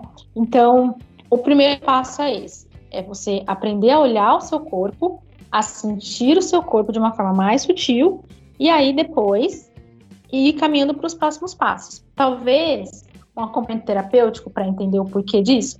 Muitas vezes a gente não consegue se abrir com a parceria, mas a gente tem uma facilidade maior de se abrir com um terapeuta, que é uma pessoa que não conhece a nossa vida, que não vai estar tá ouvindo com, com aquele, com aquele olhar, olhar de julgamento, né? Então, entender de onde vem esse receio, de onde vem essa vergonha. E aos pouquinhos aprender a comunicar isso com a parceria também. Né? Existem algumas técnicas, existem algumas ferramentas que a gente consegue usar trabalhando em questão de relacionamento para poder entender aonde que está essa dificuldade de comunicação. E aí isso é está trabalhado com as duas pessoas. A gente vai ter que aprender a comunicar para o parceiro que a gente gosta, ou para o parceiro, ou para a parceira, ou para os parceiros. Que só dessa forma a gente vai conseguir ter um retorno que seja prazeroso. É, tudo bem uma vez na relação falar, não, mais para direita, mais para esquerda, faz assim, eu gosto desse jeito. As relações não vão ser narradas, não vai ser como um jogo de futebol. Mas pelo menos de vez em quando falar o que você gosta, já dá um norte pro parceiro ou pra parceira, né? Então, às vezes a pessoa só precisa de uma luz, de um estalo. Fala, olha, tenta fazer isso. Eu gosto que me toque nesse lugar. Pronto. Às vezes, para aquela relação, isso é o suficiente. Na próxima relação, seja com uma penetração, seja só uma, uma relação com toques mais sutis, com masturbação mútua, enfim, acaba sendo mais fácil comunicar com você porque só vai lembrar do que você já pontuou antes e assim aos pouquinhos vocês conseguem melhorar essa relação. Mas tem que ter esse olhar para si. Precisa aprender a conhecer o seu corpo mesmo que aos poucos. É, eu acho legal também essa outra questão que chegou aqui pra gente, que é a questão da, da libido, né? A pessoa mandou pra gente assim: como lidar com baixa libido? Em que casos devo procurar um sexólogo, ou um médico, ou um psiquiatra? Uhum. Ótima pergunta também. É. Todas estão muito boas até agora, né? Acho que a mais era quem eu era mesmo. ótimo. Ai. Bom, a questão de como lidar com a baixa libido. Primeiro, é, primeiro de tudo é a gente tentar identificar em que momento que, essa, que esse desejo diminuiu. Porque a libido, ao contrário do que muita gente pensa, ela não é só o desejo sexual. A libido é um desejo de forma geral. É você ter o desejo de fazer as coisas. É você ter o desejo de levantar e preparar uma refeição gostosa, é você ter o desejo de, de ir trabalhar. Então, libido é desejo. Quando a gente fala de baixa libido, geralmente a gente relaciona a sexualidade ou ao sexo em si. Então, o primeiro ponto é observar em que momento que essa libido começou a diminuir. Então, estava indo tudo bem até certo ponto, e aí é, você mudou de trabalho, a rotina mudou, é, você acha que a parceria ficou diferente com você, então, geralmente tem algo que, que é o estopim para que essa libido diminua. E às vezes não é uma coisa, às vezes é um, um conjunto de situações. O trabalho está ruim, o salário está pouco, tem muita conta para pagar, é, todo dia tem briga porque as contas elas estão vindo e vocês não estão conseguindo suprir essas questões. A comunicação não é boa. E a gente tem um combo de, de problemas e a gente não se comunica com o outro, a gente não tem não sabe como, como criar uma válvula de escape, a nossa libido vai diminuir, obviamente. A libido vai lá no pé. Durante a pandemia, o que teve de pessoas que tiveram uma diminuição na libido, não está escrito. Muita gente teve uma diminuição significativa na libido sexual, no desejo sexual, e outras pessoas tiveram um aumento. Então, sempre que algo não está dentro do que a gente entende como sendo satisfatório na nossa rotina, a gente acaba tendo uma alteração na questão da libido. E como mulheres geralmente são mais, eu não diria nem sensíveis, como as mulheres elas precisam de mais estímulos para sentir desejada, para querer iniciar uma relação sexual, muitas vezes se a gente acha que tem uma coisa errada, a nossa libido já diminui. E às vezes é alimentação, às vezes é alguma medicação. Então, o primeiro passo é procurar entender aonde que essa libido começou a diminuir. Se você não consegue identificar, não mudou nada na rotina, tá tudo normal, vale a pena fazer um, um check-up para ver se, se, a questão hormonal tá normal, se você tá com alguma alteração nos seus níveis, o que é que está acontecendo aí biologicamente falando. Se a partir desse momento os exames estão todos normais, você não conseguiu identificar aonde que foi o ponto de ruptura da sua libido mais alta para essa libido baixa, aí é o momento de se procurar um terapeuta, um sexólogo, porque a partir daí a gente vai fazer essa anamnese que eu comentei lá no começo, a gente vai procurar conhecer como que é a sua rotina hoje, como que era a sua rotina antes, o que você entende por sexualidade. E aí, unindo todos esses pontos, a gente vai conseguir, é, juntamente com esse cliente, encontrar o ponto em que a libido ela oscila. O que está acontecendo que ela está tá diminuída. E aí a gente vai criar metas e, e maneiras de melhorar essa libido. Então, a partir do momento em que biologicamente está tudo bem, você não conseguir identificar é, o que está de errado, em que momento que essa libido diminuiu, aí é o momento ideal para você procurar um profissional para fazer esse acompanhamento. Mais uma pergunta anônima de um ouvinte. Já faz mais de um ano que tenho relações, mas ainda sinto dor. Acho que é porque eu sempre fico muito tensa. Laísa, você tem alguma dica para melhorar? Muito provavelmente é porque fica muito tensa mesmo. É, não é para ter dor durante a relação. É para ser uma coisa prazerosa. Então, muito do, do que a gente ouve, por exemplo, sobre primeira vez de sexo vaginal, é, e aí esses dias, uma, uma das minhas colegas de formação, a Marcela, ela postou um, um acho que foi um Reels no Instagram, dizendo a virgindade é um mito. E realmente, né, quando a gente fala assim, ai, ah, não, perder a virgindade dói, é incômodo, tudo vai muito da forma como a gente está preparado para aquele momento.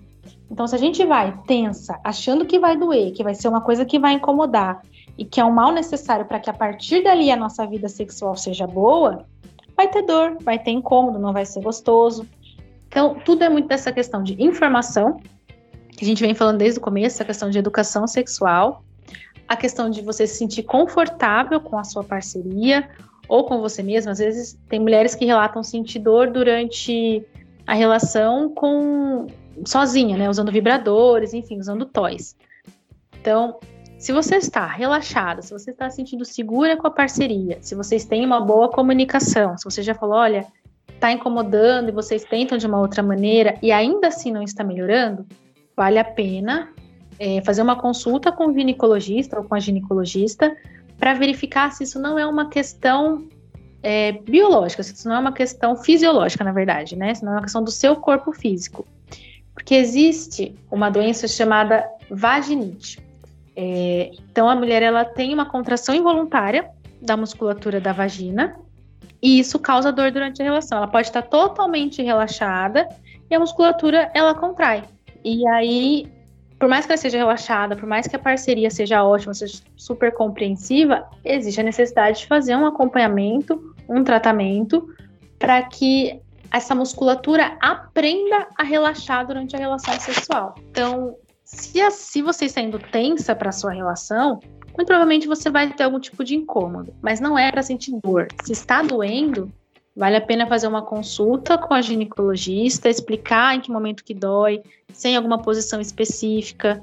É, existem relatos de mulheres que depois do parto que precisaram fazer algum tipo de, de episiografia, que é aquele, aquele cortinho que o médico faz na lateral da, da vulva, né, da, da lateral da vagina ali para o bebê passar com mais facilidade, que também, enfim, já foi dito que não é sempre necessário, é algo que às vezes é feito desnecessariamente.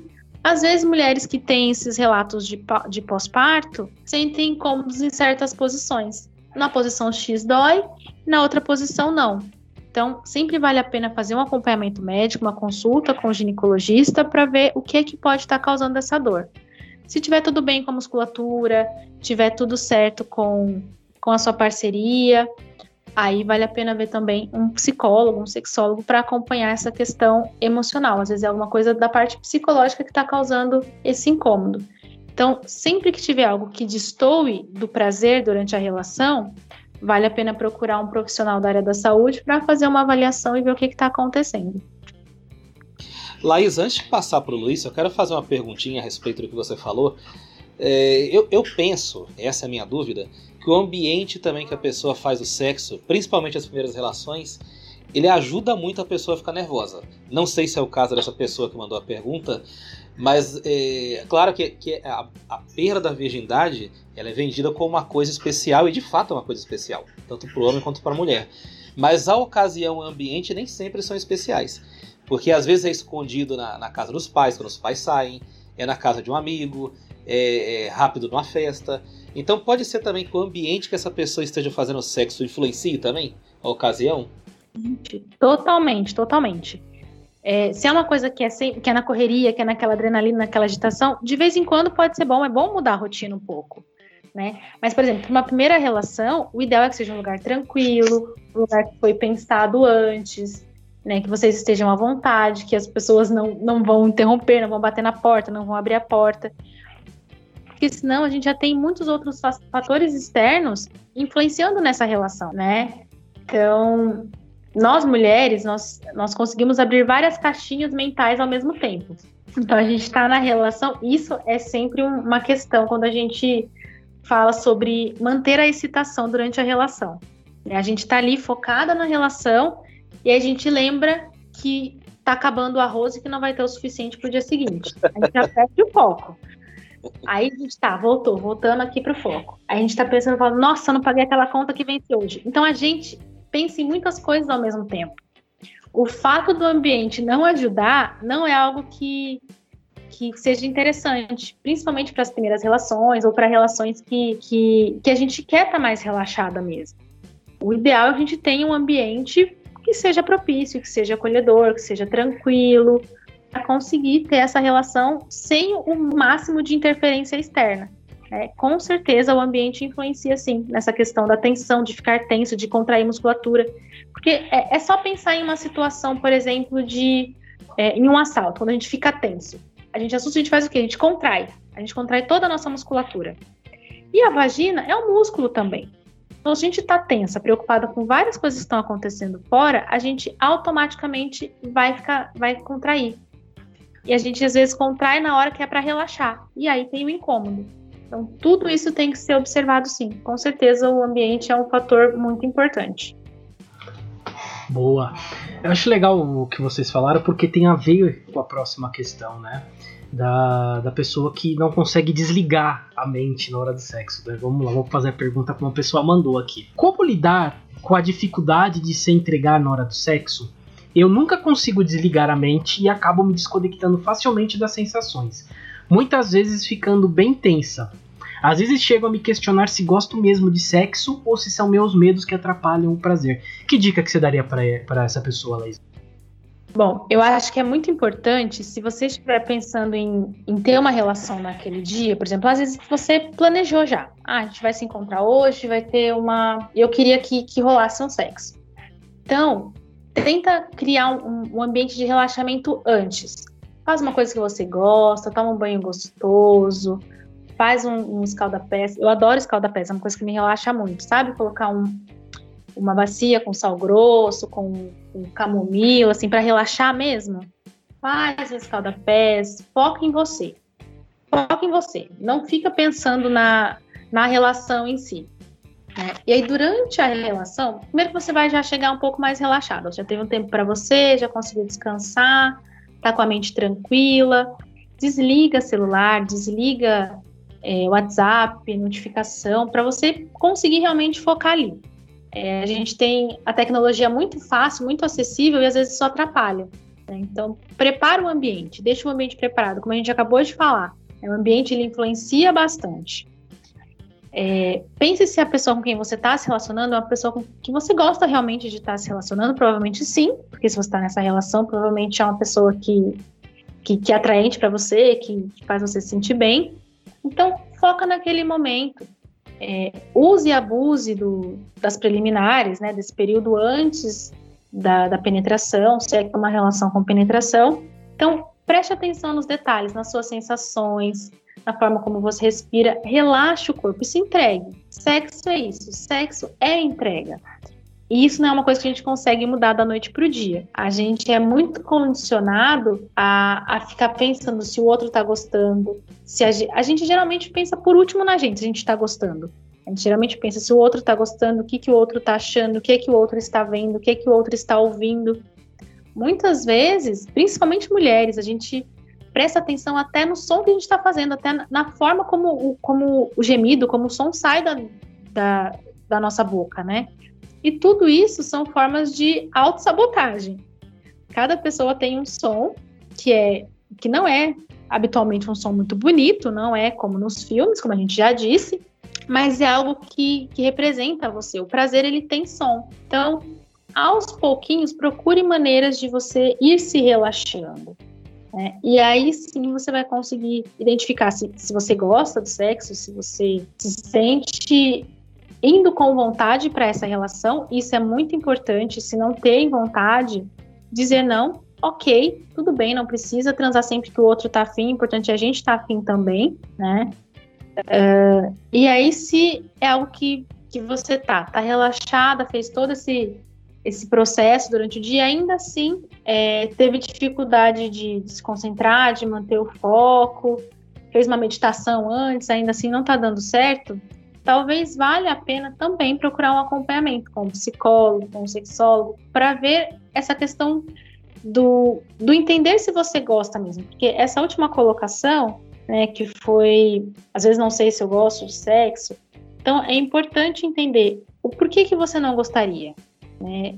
Aconteceu alguma coisa no meio do caminho, mesmo que esteja no seu subconsciente, para você talvez não gostar de sexo? Então vale a pena ter esses questionamentos e aí com o acompanhamento de um profissional fica mais fácil de, de descobrir o que está acontecendo. Mas é tudo um processo, nada muda da noite para o dia. Tente aos pouquinhos, criando situações que te deixem relaxada no dia em que você escolher que quer ter uma relação. E observe, vai se observando. A gente tem um episódio aqui que a gente entrevistou uma pessoa que é assexuada, né? O Walter, gente boa, também um salve para ele aí. E uma das reclamações dele, no episódio a gente conversando, que me, me chamou a atenção, é que muita gente considera as pessoas assexuadas doentes. Inclusive, ele sempre falava que não, ele não gosta, não gosta, e todo mundo diz: não, você tem que gostar, você tem algum problema, você tem algum problema. É, o que, que você teria a dizer para essas pessoas? Olha, eu acredito que o desejo ele tá em tantas coisas diferentes. Né? O fato da pessoa não se sentir bem em ter uma relação sexual com a outra não tem nada de errado. A gente sabe que existem pessoas assexuadas, existem pessoas que são pansexuais, que gostam de vários gêneros, né? E tá tudo bem, não tem nada de errado nisso. Essa é a questão que socialmente sempre volta, a gente colocar as pessoas dentro de caixinhas. Né? Se para você o sexo é extremamente importante, ótimo, mantenha a sua vida sexual da melhor forma possível. Se para o outro é algo que não tem graça, que não é uma coisa que a pessoa gosta, que não tem interesse, e ele vive super bem assim, não tem para que a gente querer colocar o sexo na vida dele. Né? Ele já entendeu a situação, ele já está ok com isso, não é um problema. Se fosse um problema, sim, a gente teria que investigar. Mas se ele diz, olha, não quero, não vejo graça, vivo super bem sem isso, não tenho nem interesse. Tudo bem também. O importante é a pessoa estar tá, tá feliz e, e mantendo os, os desejos em outras tantas coisas que a gente tem no mundo. Né? A gente não pode deixar de ter desejo, ter desejo em nada. Então, o fato de a gente é, estar bem com as nossas escolhas é o mais importante, sempre. Independente do que o que vem de fora seja dito. Julgar é sempre muito fácil, né? O outro sempre tem uma opinião muito boa para dar para gente. Né? Mas a gente tem que sempre o que nós sentimos. Mais uma pergunta da Gislene Longani, uma das poucas pessoas que mandou pergunta sem ser anônima pra gente. Ela pergunta o seguinte, Laísa: por que tantas pessoas se sentem incomodadas em relação à sexualidade do outro? Olha, eu acho que muito vem dessa questão de nós não termos um, uma educação sexual, de nós não entendermos o que é o sexo, de nós não entendermos é, que nós temos gêneros variados é, e que isso é algo biologicamente comprovado. Existe a questão também de que a grama do vizinho sempre parece mais verde, né? E aí as pessoas se incomodam muitas vezes porque elas acham que a relação do outro é melhor. É, eu entendo assim, falando em sexualidade de uma forma mais ampla, né? Como a pergunta dela foi sobre sexualidade, eu vendo assim de uma forma mais ampla, acredito que seja isso. É muito do não conhecimento e do querer padronizar dentro do nosso ponto de vista. Cada pessoa tem uma visão diferente do que é sexualidade, do que é importante no sexo, do que é importante no, num relacionamento, né? E a gente não tem o direito de impor isso para outras pessoas. Essa conversa de, ah, eu entendo, mas não aceito. Cara, ninguém pediu para você aceitar nada. Você não é obrigado a aceitar. A gente precisa só respeitar. Se você não gosta, não, não precisa gostar. Se você é, acha que é errado, não precisa achar certo. O que é, é muito complicado é justamente a gente querer impor o nosso ponto de vista a pessoas que têm uma ideia diferente é, de uma forma muito invasiva. Ter espaço como esse que a gente está tendo agora, de poder debater, poder falar, poder responder perguntas, tirar dúvidas e ter uma troca sobre o assunto é ótimo. Isso é comunicação. É diferente de a gente querer impor para o outro o nosso ponto de vista e a nossa verdade. Eu acredito que seja muito do, da forma como a gente geracionalmente é criado. Né? Como a gente aprende que é sempre bom dar opinião. E não, a gente só tem que recolher a nossa opinião. Se ninguém pediu, não tem por que a gente ficar criando no outro frustrações que são nossas. Acredito que seja muito disso. Reproduzir as nossas frustrações em outras pessoas. Agora a gente vai entrar no campo dos fetiches, que eu acredito que seja um dos temas, um dos assuntos relacionados a sexo que as pessoas menos externam, menos falam e deixam para falar no consultório, né? O que, que é mais relatado para você no consultório em relação a fetiche? O que, que as pessoas mais contam lá? Olha, se eu te disser que uma pessoa só falou comigo sobre fetiche, você acredita? Incrível. As pessoas geralmente falam sobre, é, sobre relacionamento, sobre essa questão é, do desejo, sobre fetiche, para mim, assim, como, como uma questão, em consultório não chegou mais do que uma questão. Era mais uma, uma forma de compartilhar, né? Uma pessoa queria mais compartilhar que tinha esse fetiche, mas não era um problema, não era visto como um problema. E eu realmente perguntei, falei, olha, mas isso é um problema na sua rotina, no seu dia a dia? Não. Então, ótimo. Se você tem um fetiche, todos nós temos alguns desejos diferentes. Às vezes a gente já descobriu qual é, às vezes não. É, e o fetiche, ele não é algo ruim. Né? Ele faz parte do nosso repertório sexual, contanto que ele não atrapalha a nossa rotina. Então, é, é engraçado mesmo não ter chegado mais questões. Foi, foi só uma pessoa que me pontuou sobre. Mas pelo que você, pelo que você conversa com seus colegas de trabalho, pelo que você lê assim pesquisa, tem algum top 3 de fetiche? Alguma coisa assim que, que é bem comum na nossa sociedade, que as pessoas têm? Eu diria que o top 3 fica entre menage à trois, então a realização de homenagem ou com dois homens, ou com duas mulheres, ou três homens, três mulheres. Menage é um dos top 3, com certeza. As pessoas colocam muito a questão de, de transar em lugares que são perigosos em que elas podem ser vistas né, em público, assim, também faz parte desse, desse top 3, com certeza.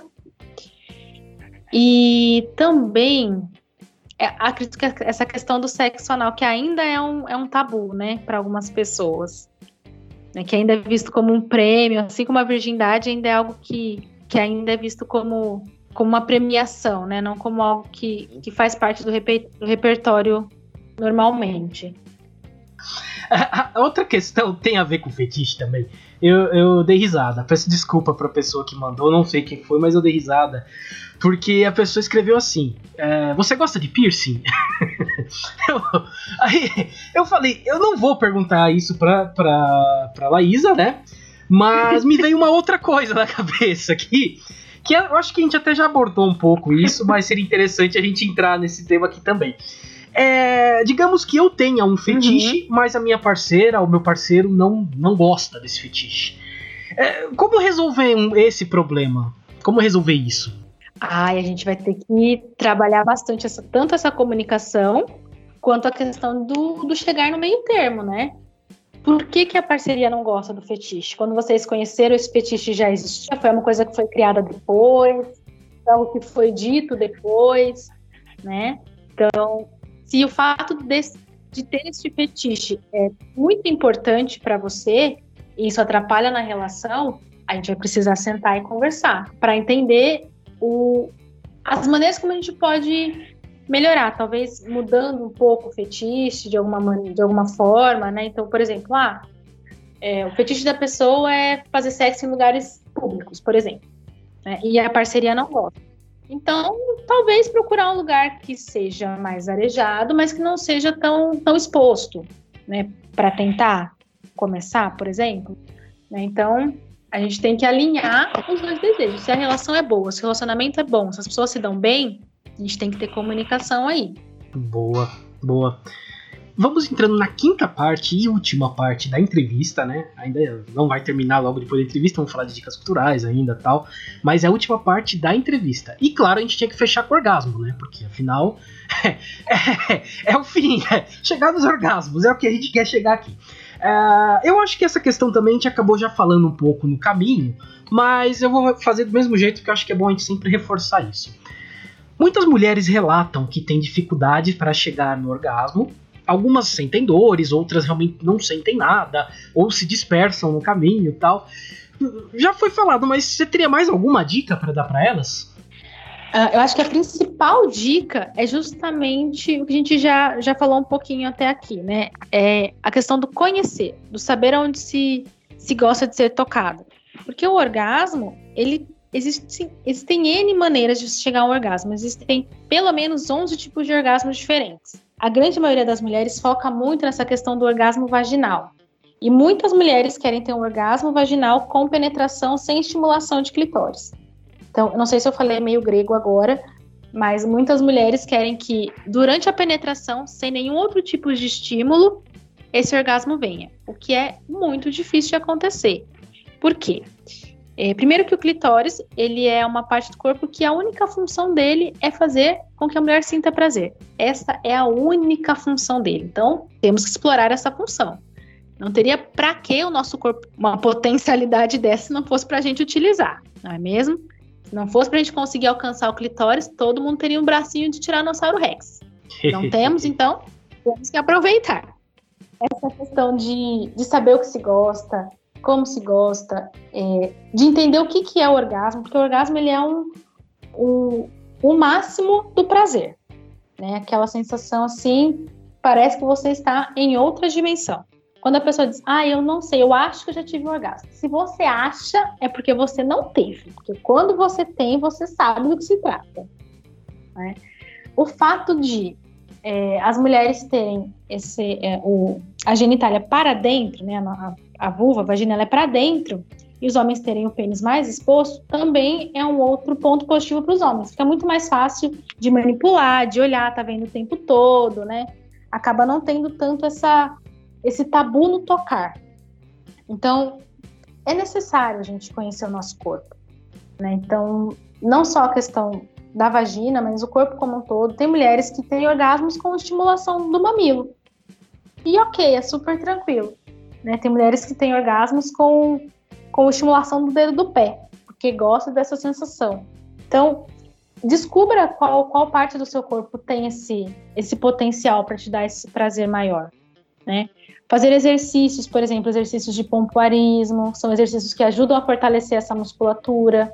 É, a questão dos exercícios de pompoarismo são exercícios que ajudam bastante também nessa, nessa consciência corporal, né? Porque como nós não temos o costume, né? A grande maioria das mulheres não tem o costume de, de estimular a região genital, a região da vulva, se não for durante uma relação sexual, uh, os exercícios eles acabam tendo um lado muito positivo esses exercícios. Eles fortalecem a musculatura, eles melhoram a lubrificação, porque conforme a gente faz o exercício, é como um, um exercício físico de academia, por exemplo. Quando a gente faz o movimento, a gente aumenta a irrigação sanguínea. Então, aumentando a irrigação sanguínea da região da, da nossa vulva, né, da vagina, a gente melhora essa lubrificação. Então, você tem o fortalecimento da musculatura, você tem o aumento da lubrificação, você automaticamente tem o aumento da excitação, porque o seu corpo pensa, opa, alguma coisa vai acontecer aqui, ela está contraindo. A bexiga está vazia, não vai fazer xixi? Então, algo diferente está acontecendo, é uma coisinha interessante. Então, o corpo ele vai se habituando também, o cérebro ele vai entendendo que que aquela movimentação ela está fortalecendo, está causando um aumento da, da, da irrigação sanguínea e está sendo algo prazeroso. Então, também é uma forma de, de se trabalhar essa questão da excitação, muitas vezes do orgasmo. Tem mulheres que durante o exercício conseguem ter orgasmos. Então, é todo um, um processo de autoconhecimento mesmo. É, outra pergunta bem legal que eu acho que chegou aqui, porque a gente sempre acaba falando da demora para a mulher chegar ao orgasmo quando chega, né? Mas chegou uma pergunta de homem fazendo essa mesma pergunta, né? Legal para ele, né? É, ele escreveu bem assim: Eu demoro muito para gozar. Isso pode ser um problema de saúde? É, olha, pode ser, mas não necessariamente é. Então é válido passar no urologista, avaliar, ver o que está acontecendo, porque existem períodos diferentes de, de homens para homens para ter um, um, orgasmo. Então, é algo que te incomoda? É uma coisa que, que para você é relevante? O fato de você demorar muito te cansa, faz você querer desistir da relação antes de ter orgasmo, te frustra? Vale a pena avaliar, mas não se sinta um peixe fora d'água. Isso muda muito de organismo para organismo, não necessariamente é um problema, não é necessariamente uma questão de saúde, mas se é uma, uma questão que tem te, te vindo, né? Se você tem pensado nisso como uma, uma possibilidade de ser algo que, que esteja, por estar te incomodando, pode ser algo que, que seja fisiológico, vale sim muito a pena passar no urologista, fazer uma bateria de exames. Se você estiver saudável, é, os resultados dos exames vão estar totalmente normais, e aí você vai entender que também é uma questão muito do ritmo do seu corpo. E aí também existem exercícios que, que podem ser feitos, podem ser trabalhados para verificar, para melhorar essa questão do tempo até o orgasmo. É assim como as mulheres têm o pompoarismo, os homens também conseguem fazer exercícios de pompoarismo, tem uma forma diferente de ser feita, mas também algo que ajuda nessa questão do orgasmo masculino, que ajuda na manutenção do, do período de ereção. Também tem vários, vários benefícios aí. Existem formas de, de poder se trabalhar essa questão do orgasmo para os homens também, o tempo, né? Nossa, pompoarismo masculino, dessa eu não sabia. não conhecia, não. É muito utilizado em casos de ejaculação precoce. Ah, é para trabalhar essa questão da, do tempo mesmo para. A pergunta foi justamente o oposto, né? É. Mas para trabalhar, por exemplo, ejaculação precoce, usam-se muitos exercícios da parte do pompoarismo também. Outros exercícios, obviamente, mas o de pompoarismo também é, é um que auxilia bastante nessa questão da ejaculação precoce. Muito legal. Homens podem ter orgasmo sem ejacular? Sim, com certeza. É, o orgasmo é uma coisa, a ejaculação é outra. Então, o que, que é a ejaculação? A ejaculação é nada mais é do que o corpo expelir o, o sêmen, né? Essa, isso é ejaculação.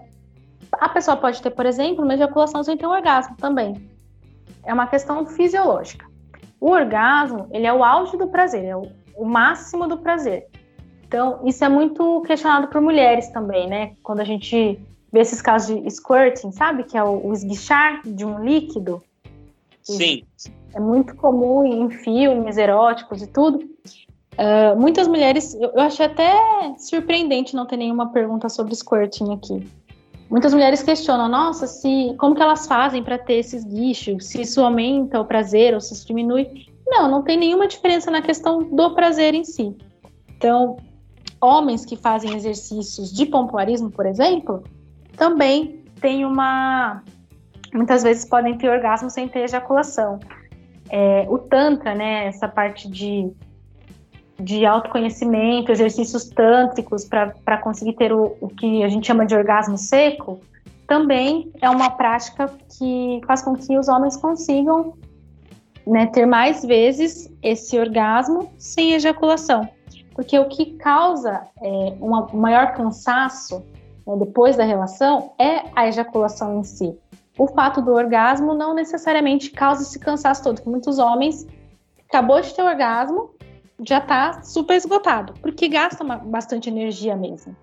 É, o fato de não se ejacular muitas vezes diminui esse, é, essa sensação de cansaço imediata. A gente tem um tempo mais curto de período refratário, que é o que a gente chama, que é o tempo que o corpo precisa descansar até conseguir ter uma nova, uma nova ereção. Então, sim, com certeza é totalmente possível e até é, é normal também, né? Que a pessoa tenha um orgasmo e não ejacule. Teve uma, uma participante do Big Brother que falou sobre isso numa edição na semana passada. É skirt o termo, é isso? Skirt, isso. Isso. Ela falou sobre o termo, a Camila. Ela disse que com uma certa frequência ela, ela tem essa, esse, esse fenômeno, esse evento, né, vamos dizer assim, durante a, a, o ato sexual. E quando ela falou a primeira vez, até a hashtag subiu lá no Twitter, muita gente perguntando o que, que era, compartilhando experiência, dizendo uhum. que tinha curiosidade. E, e, realmente é curioso que ninguém mandou esse tipo de, de pergunta para cá. É, para fechar, agora uhum. para gente fechar a entrevista maravilhosa, espetacular, tem uma pergunta da Mayara Azevedo, uma das poucas que se identificou aqui quando perguntou, uma das nossas ouvintes mais fiéis, mais ativas. Mayara? Ela faz uma pergunta. Mayara Azevedo, isso. Uhum. E ela faz a seguinte pergunta: Quais exercícios que ajudam as mulheres com incontinência urinária? Ótimo. Maiara maravilhosa que traz essas perguntas ótimas também. Uh, os exercícios de pompoarismo, eles ajudam bastante nessa questão da incontinência urinária.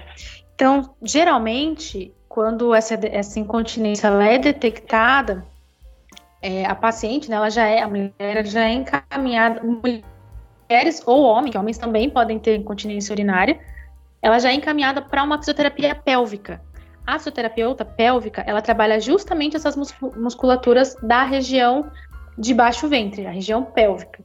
Então, geralmente, os exercícios, eles são é, de contração e relaxamento da musculatura para trabalhar essa consciência corporal e também o fortalecimento da região da genital.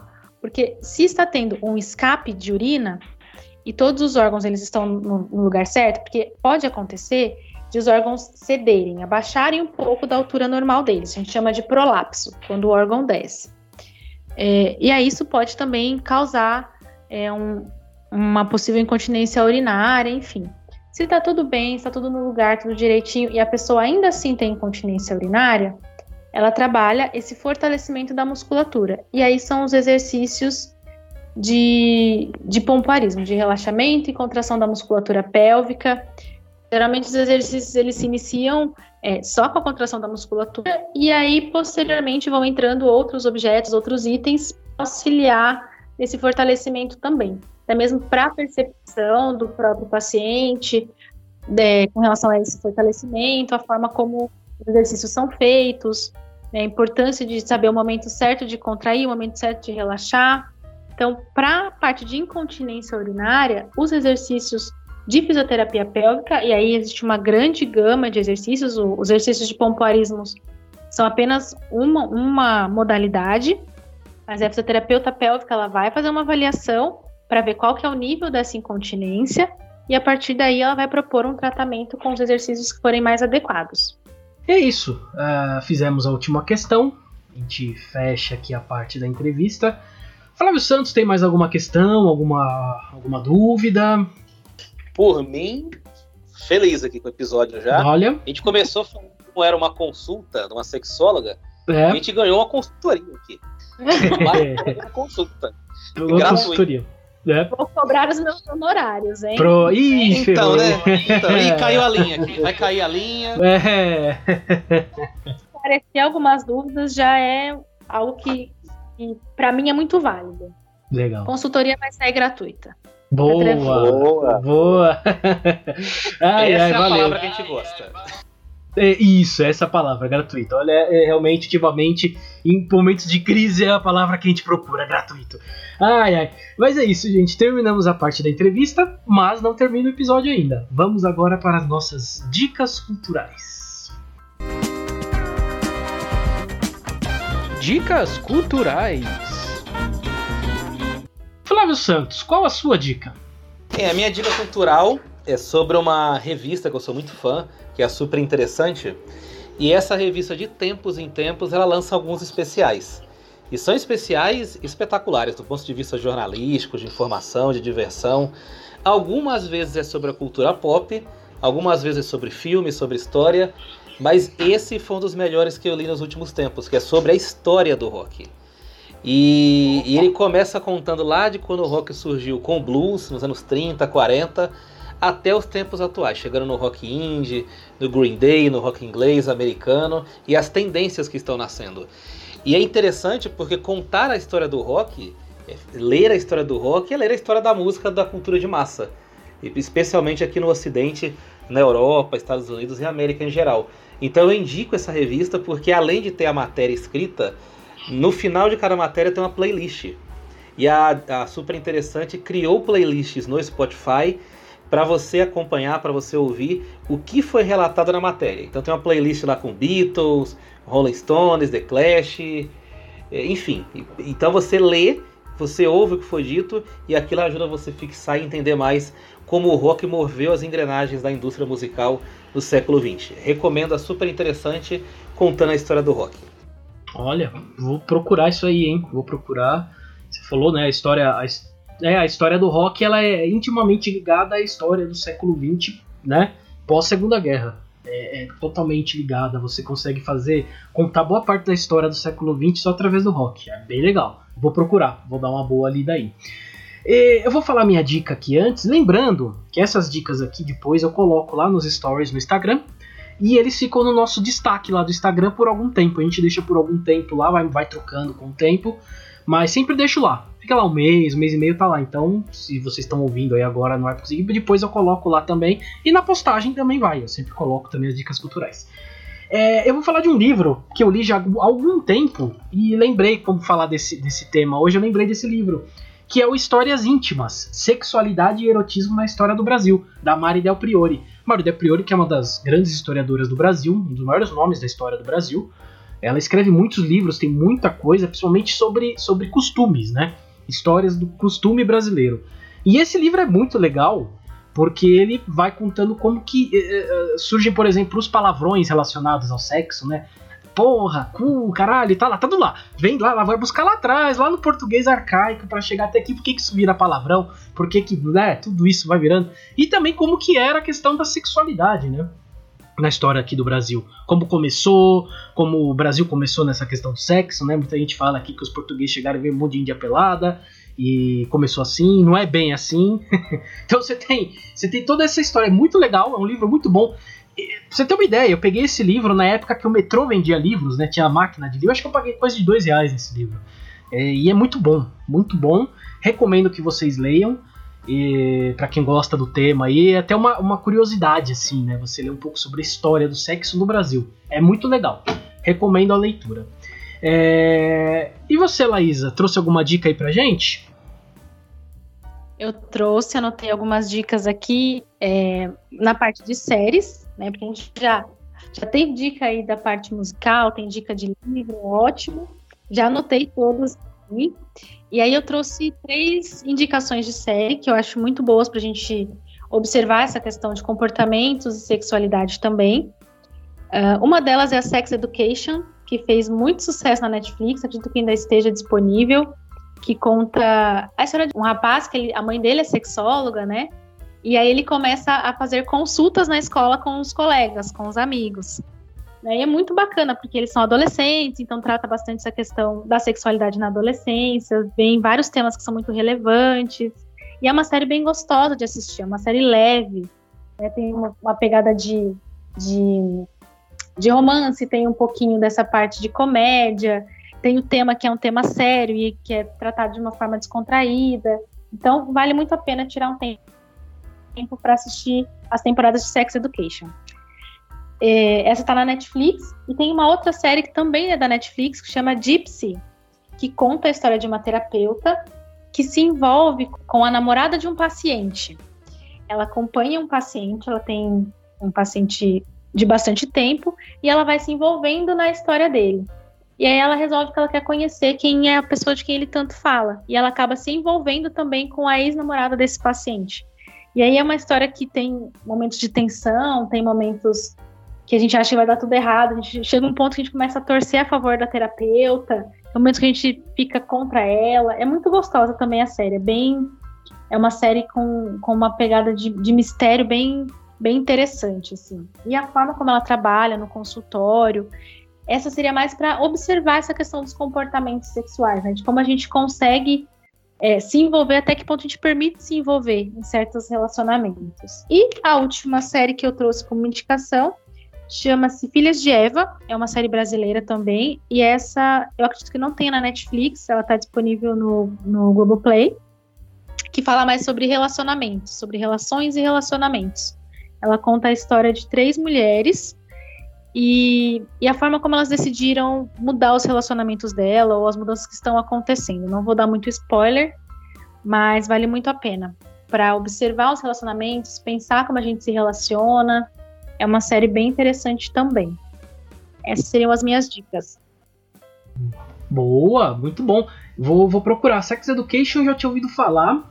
Gips eu não conhecia, joguei aqui rapidinho no Google aqui e já apareceu que é um terror psicológico. Gosto desse, desse dessa área aí, vou procurar assistir.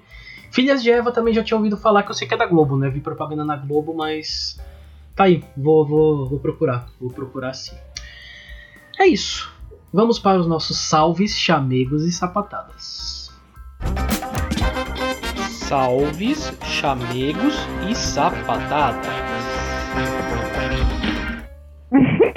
Boa. Cé... Você deu risada, né, Laísa? É, salve chamegos e sapatada. Faz tempo que a gente não recebe um chamego, né, Flávio? Mas pelo menos não estamos recebendo sapatada. Já tá bom, né? Já tá bom. a gente tá no lucro. Eu acho que já tá bom. Ah, Tamo no lucro. Tá empatado. Tamo no lucro.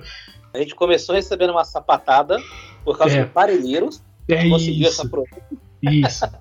Isso. E e assim, mas faz tempo que a gente não recebe. Pode dar sua sapatada, pode, pode, dar uma chamegada na, caixa, na caixa de mensagens que a gente gosta. A gente Opa. gosta, a gente fala assim, mas... É, a, a, bem dizer, a bem dizer, a gente recebeu três chamegos aqui essas semanas, né? Mas em formato Ué. de chuva de likes, né? Em formato de chuva de likes. Que é a Nayeli Duarte, né? Que ela, ela veio por intermédio do, da live que a gente fez sobre, sobre transplante renal. E ela curtiu todo um monte de coisa nossa lá. Aí eu até postei lá com chuva de likes. O Buguinho Fusca, que foi da, da, do, da live que a gente fez sobre Fuscas, né? Com a, com a Rafaela do Fui de Fusca 76. E ele veio, fez uma chuva de likes. E o Pintando 7 com o Gaspar, que também é um Fusca. O Gaspar provavelmente deve ser o Fusca dele. então a gente recebeu três chuvas de likes esses dias aí. Ah, não deixa de ser um chamego, né? Se for parar pra pensar, é um chamego. E tenho mais alguns salves aqui para Regiane Mudanese, que gostou bastante da live. Ela assistiu a live inteira, né? Do, dos rins, ela gostou muito. A Lana Mona Lisa, que, que curtiu o episódio sobre empreendedorismo. Ela é a sócia do Diego Aquino, que nós entrevistamos, né? Foi o nosso entrevistado do, do episódio de empreendedorismo. E ela gostou muito, ela veio falar, postou, colocou nos stories dela, então agradecendo também é uma maneira de um chamego, né? Vamos combinar. Tá postando aí, tá colocando, agradecendo, falando que é bom. É também. Aí o Daniel Zanata, o Daniel Zanata, eu abri as questões para fazer as perguntas, né, sobre, sobre sexo, mandar pra gente, e ele me manda dizendo que queria conquistar o coração desse gordelício aqui, né? Então vamos lá, vamos lá. Daniel Zanata, meu coração é seu há mais de 20 anos, rapaz. A gente se conhece há mais de 20 anos. Ah, que, tá fazendo drama. Ah, um salve aí pra você, Daniel. Foi melhor que o Chamego, viu, Flávio? Muito melhor que o Chamego, tá vendo? Isso foi mais profundo que o Chamego. ao, som, ao som de George Michael. Eu postei ao som de George Michael. É isso, ó. Isso, isso eu chamo de chamar a chincha. É. achei, achei sensacional. Aliás, se os corredores daquele condomínio falassem, olha. olha, olha. Tem histórias pra contar, hein? Teria, é, teria, teria. Tem, tem, que gravar um episódio é. só contando essas histórias. Vixe, Nossa, é louco. Eu com certeza ouviria esse episódio ah, de curioso.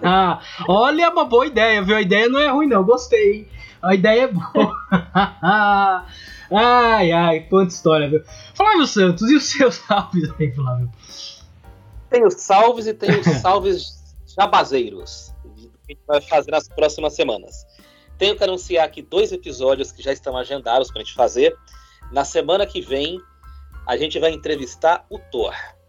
Você Opa! deve estar se perguntando quem é o herói do cinema? Não. O Thor é um pet influencer. É um cachorro. Opa! Isso é, existe um novo fenômeno no Instagram, que é o crescimento das páginas em likes e seguidores em patrocínios relacionados aos pet influencers. Cachorros, gatos, coelhos, é, porquinhos da Índia, que tem milhares de seguidores no Instagram.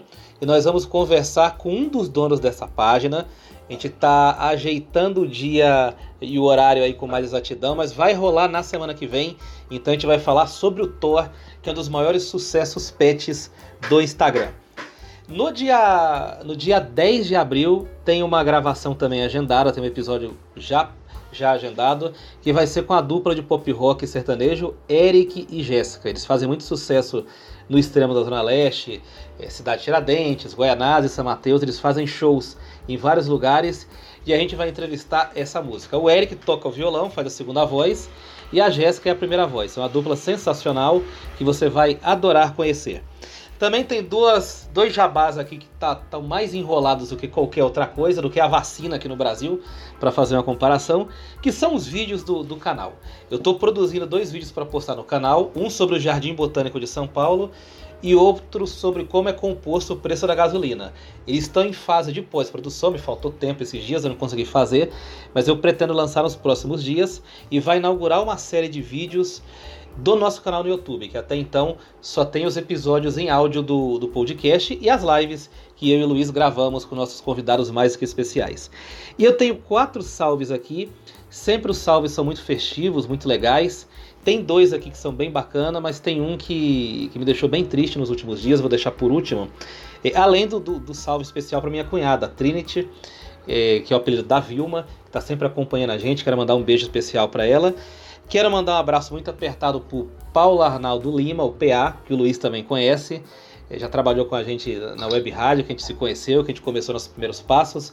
Ele estava muito mal com Covid no hospital e hoje Hoje não, acho que foi ontem, ele recebeu alta do hospital, ele postou um vídeo saindo do hospital, foi muito legal, uma coisa muito emocionante. E a gente está no momento difícil, no momento ruim, mas esse tipo de notícia faz a gente levantar a cabeça e ir em frente.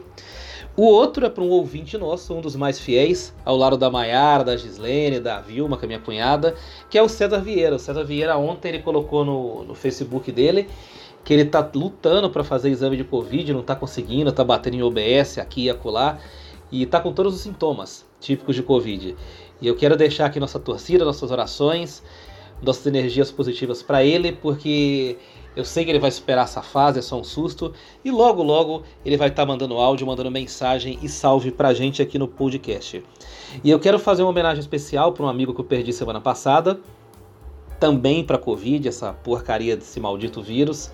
Eu descobri da pior forma possível. Eu, eu acordei de manhã, fui ler as notícias no celular, como eu sempre leio, e tinha uma pessoa se despedindo dele numa foto, numa postagem.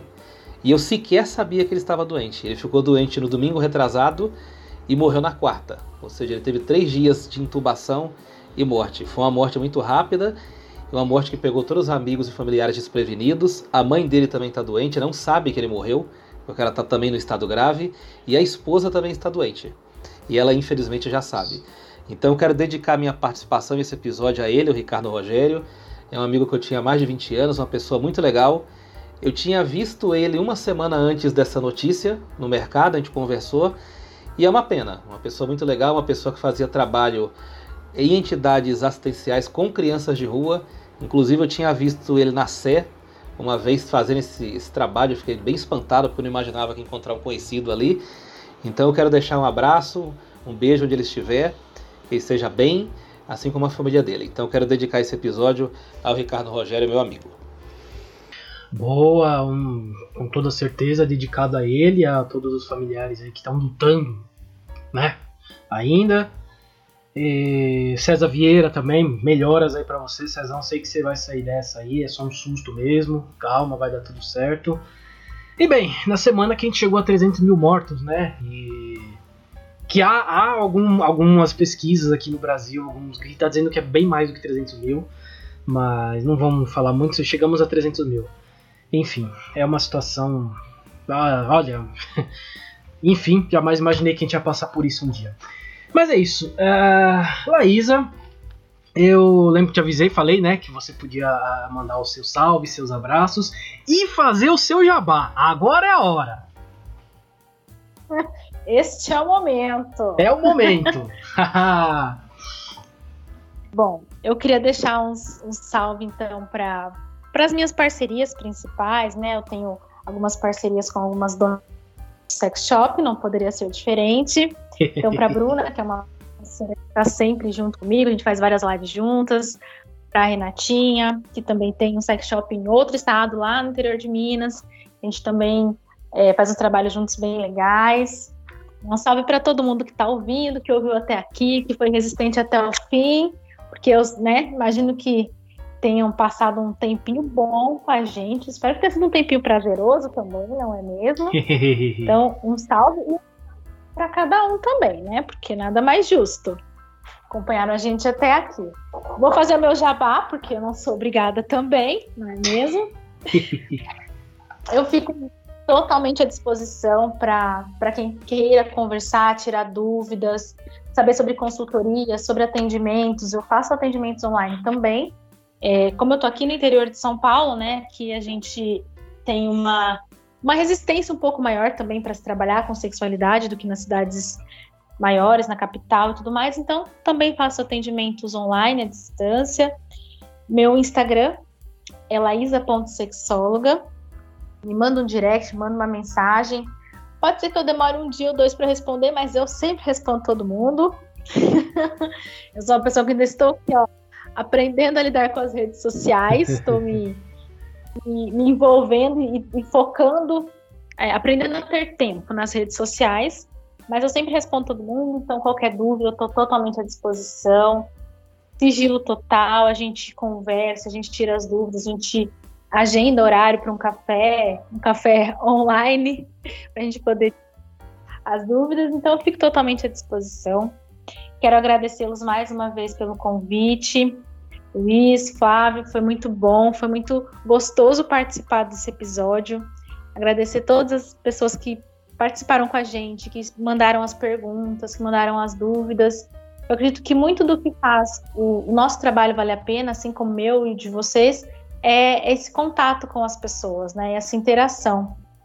Eu acredito que se a gente não tivesse o público que a gente tem, as pessoas querendo as informações que a gente tem disponível, nada disso valeria a pena. Então, queria muito agradecer vocês, deixar também o, o meu, meu chamego, minha atenção e meu carinho para todas as famílias que estão tendo contato aí com o Covid. Está sendo uma época de muita, de muita luta, de muitas perdas, de vitórias também para algumas famílias, em que a gente possa logo passar dessa fase, né? Que a gente consiga superar como a gente supera muitas coisas, que a gente consiga evoluir, fazer o melhor para a gente, para o próximo, que a gente tenha consciência dos cuidados que forem necessários, que, que essa que essa força de cada um só se multiplique e logo a gente se veja livre desse vírus, todo mundo vacinado, todo mundo podendo voltar a se reunir. Espero que isso aconteça o mais breve possível, mas até lá a gente fica em casa, quem pode ficar, fica, e a gente vai se cuidando para para diminuir esses casos aí o quanto antes. Boa, muito bom. É, eu vou pedir para você depois me mandar todos os links aí do, dos seus contatos, o que você quiser mandar pra gente, para eu colocar na postagem, porque como eu sempre aviso aqui pro pessoal, normalmente podcast a pessoa tá ouvindo fazendo outra coisa. Ou ela tá treinando em casa, né, com fone aqui no ouvido, puxando lá um, um treino suando, não vai parar para marcar e nem quando tá lavando a louça, né? Também a mão suja lá não vai dar pra parar pra marcar. Então eu sempre aviso, eu coloco tudo na, nas postagens, no Instagram, põe tudo lá. Todos os links tá tudo lá. Então se você ouviu aí, pode esperar que vai. Você pode ir lá no Instagram, pode ir no seu próprio agregador mesmo, tá lá, eu ponho a postagem, né, certinho. Vai aparecer lá o link, então me manda depois, viu, Laser? Manda que eu, eu posto tudo certinho lá. Pode deixar. Valeu. E é isso, vamos para o encerramento, mas antes eu vou passar os nossos canais de contato que é o e-mail entendonadapodcast.gmail.com, o Facebook, que é o Entendo Nada Podcast, o Instagram, que é o arroba Entendo Nada Podcast, e o Twitter, ah, o Twitter que é o Entendo N Podcast, porque o Entendo Nada tá lá, alguém usando parado lá desde 2014, mas a gente não pode usar. Então tive que inventar aqui, Entendo N Podcast. Lembrando que estamos em várias plataformas, estamos no YouTube, como o Flávio falou, vai postar os vídeos lá. Tudo, tudo que a gente produz a gente põe no YouTube também. A gente gosta de ouvir pelo YouTube, então a gente põe lá. Estamos no Spotify, estamos no iTunes, no Apple Podcast, Google Podcast, Podcast Addict, enfim, todos os agregadores. É só procurar Entendo Nada Podcast, vai aparecer lá.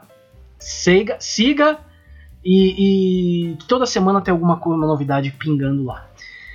É isso, Flávio. Mais uma aula, hein, Flávio? Olha, foi uma consultoria, como você disse consultoria, aula e continuamos com o nosso projeto de, de acessar é. material de qualidade, Isso. falar com gente inteligente como a Laísa, de maneira gratuita. Na verdade, é um grande golpe esse, esse podcast. Só para conversar com gente como a Laísa de maneira gratuita, eu quero agradecer a ela. é, por ter, ter aberto espaço na agenda, por ter conversado com a gente por duas horas aqui de gravação.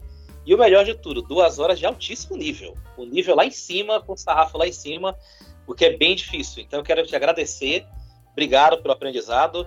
Obrigado por cada ensinamento. Eu tenho certeza que cada ouvinte aprendeu muito ouvindo você falar aqui.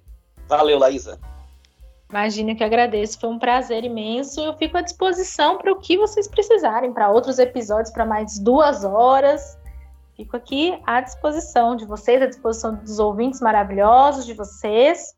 Que precisarem, eu fico aqui às ordens. Foi um prazer imenso mesmo participar. Olha, valeu e tenho certeza que volta, viu? Quando o episódio é bom assim, sempre fala. Normalmente o, o, nosso entrevistado sempre volta. Vai voltar, com certeza vamos fazer mais um episódio grande aí, não tenho dúvida quanto a isso. Mas é isso, Flávio, fechamos? Fechamos. Valeu, abraço, gente. Até mais. Valeu, Fomos. bora! Fumos, valeu!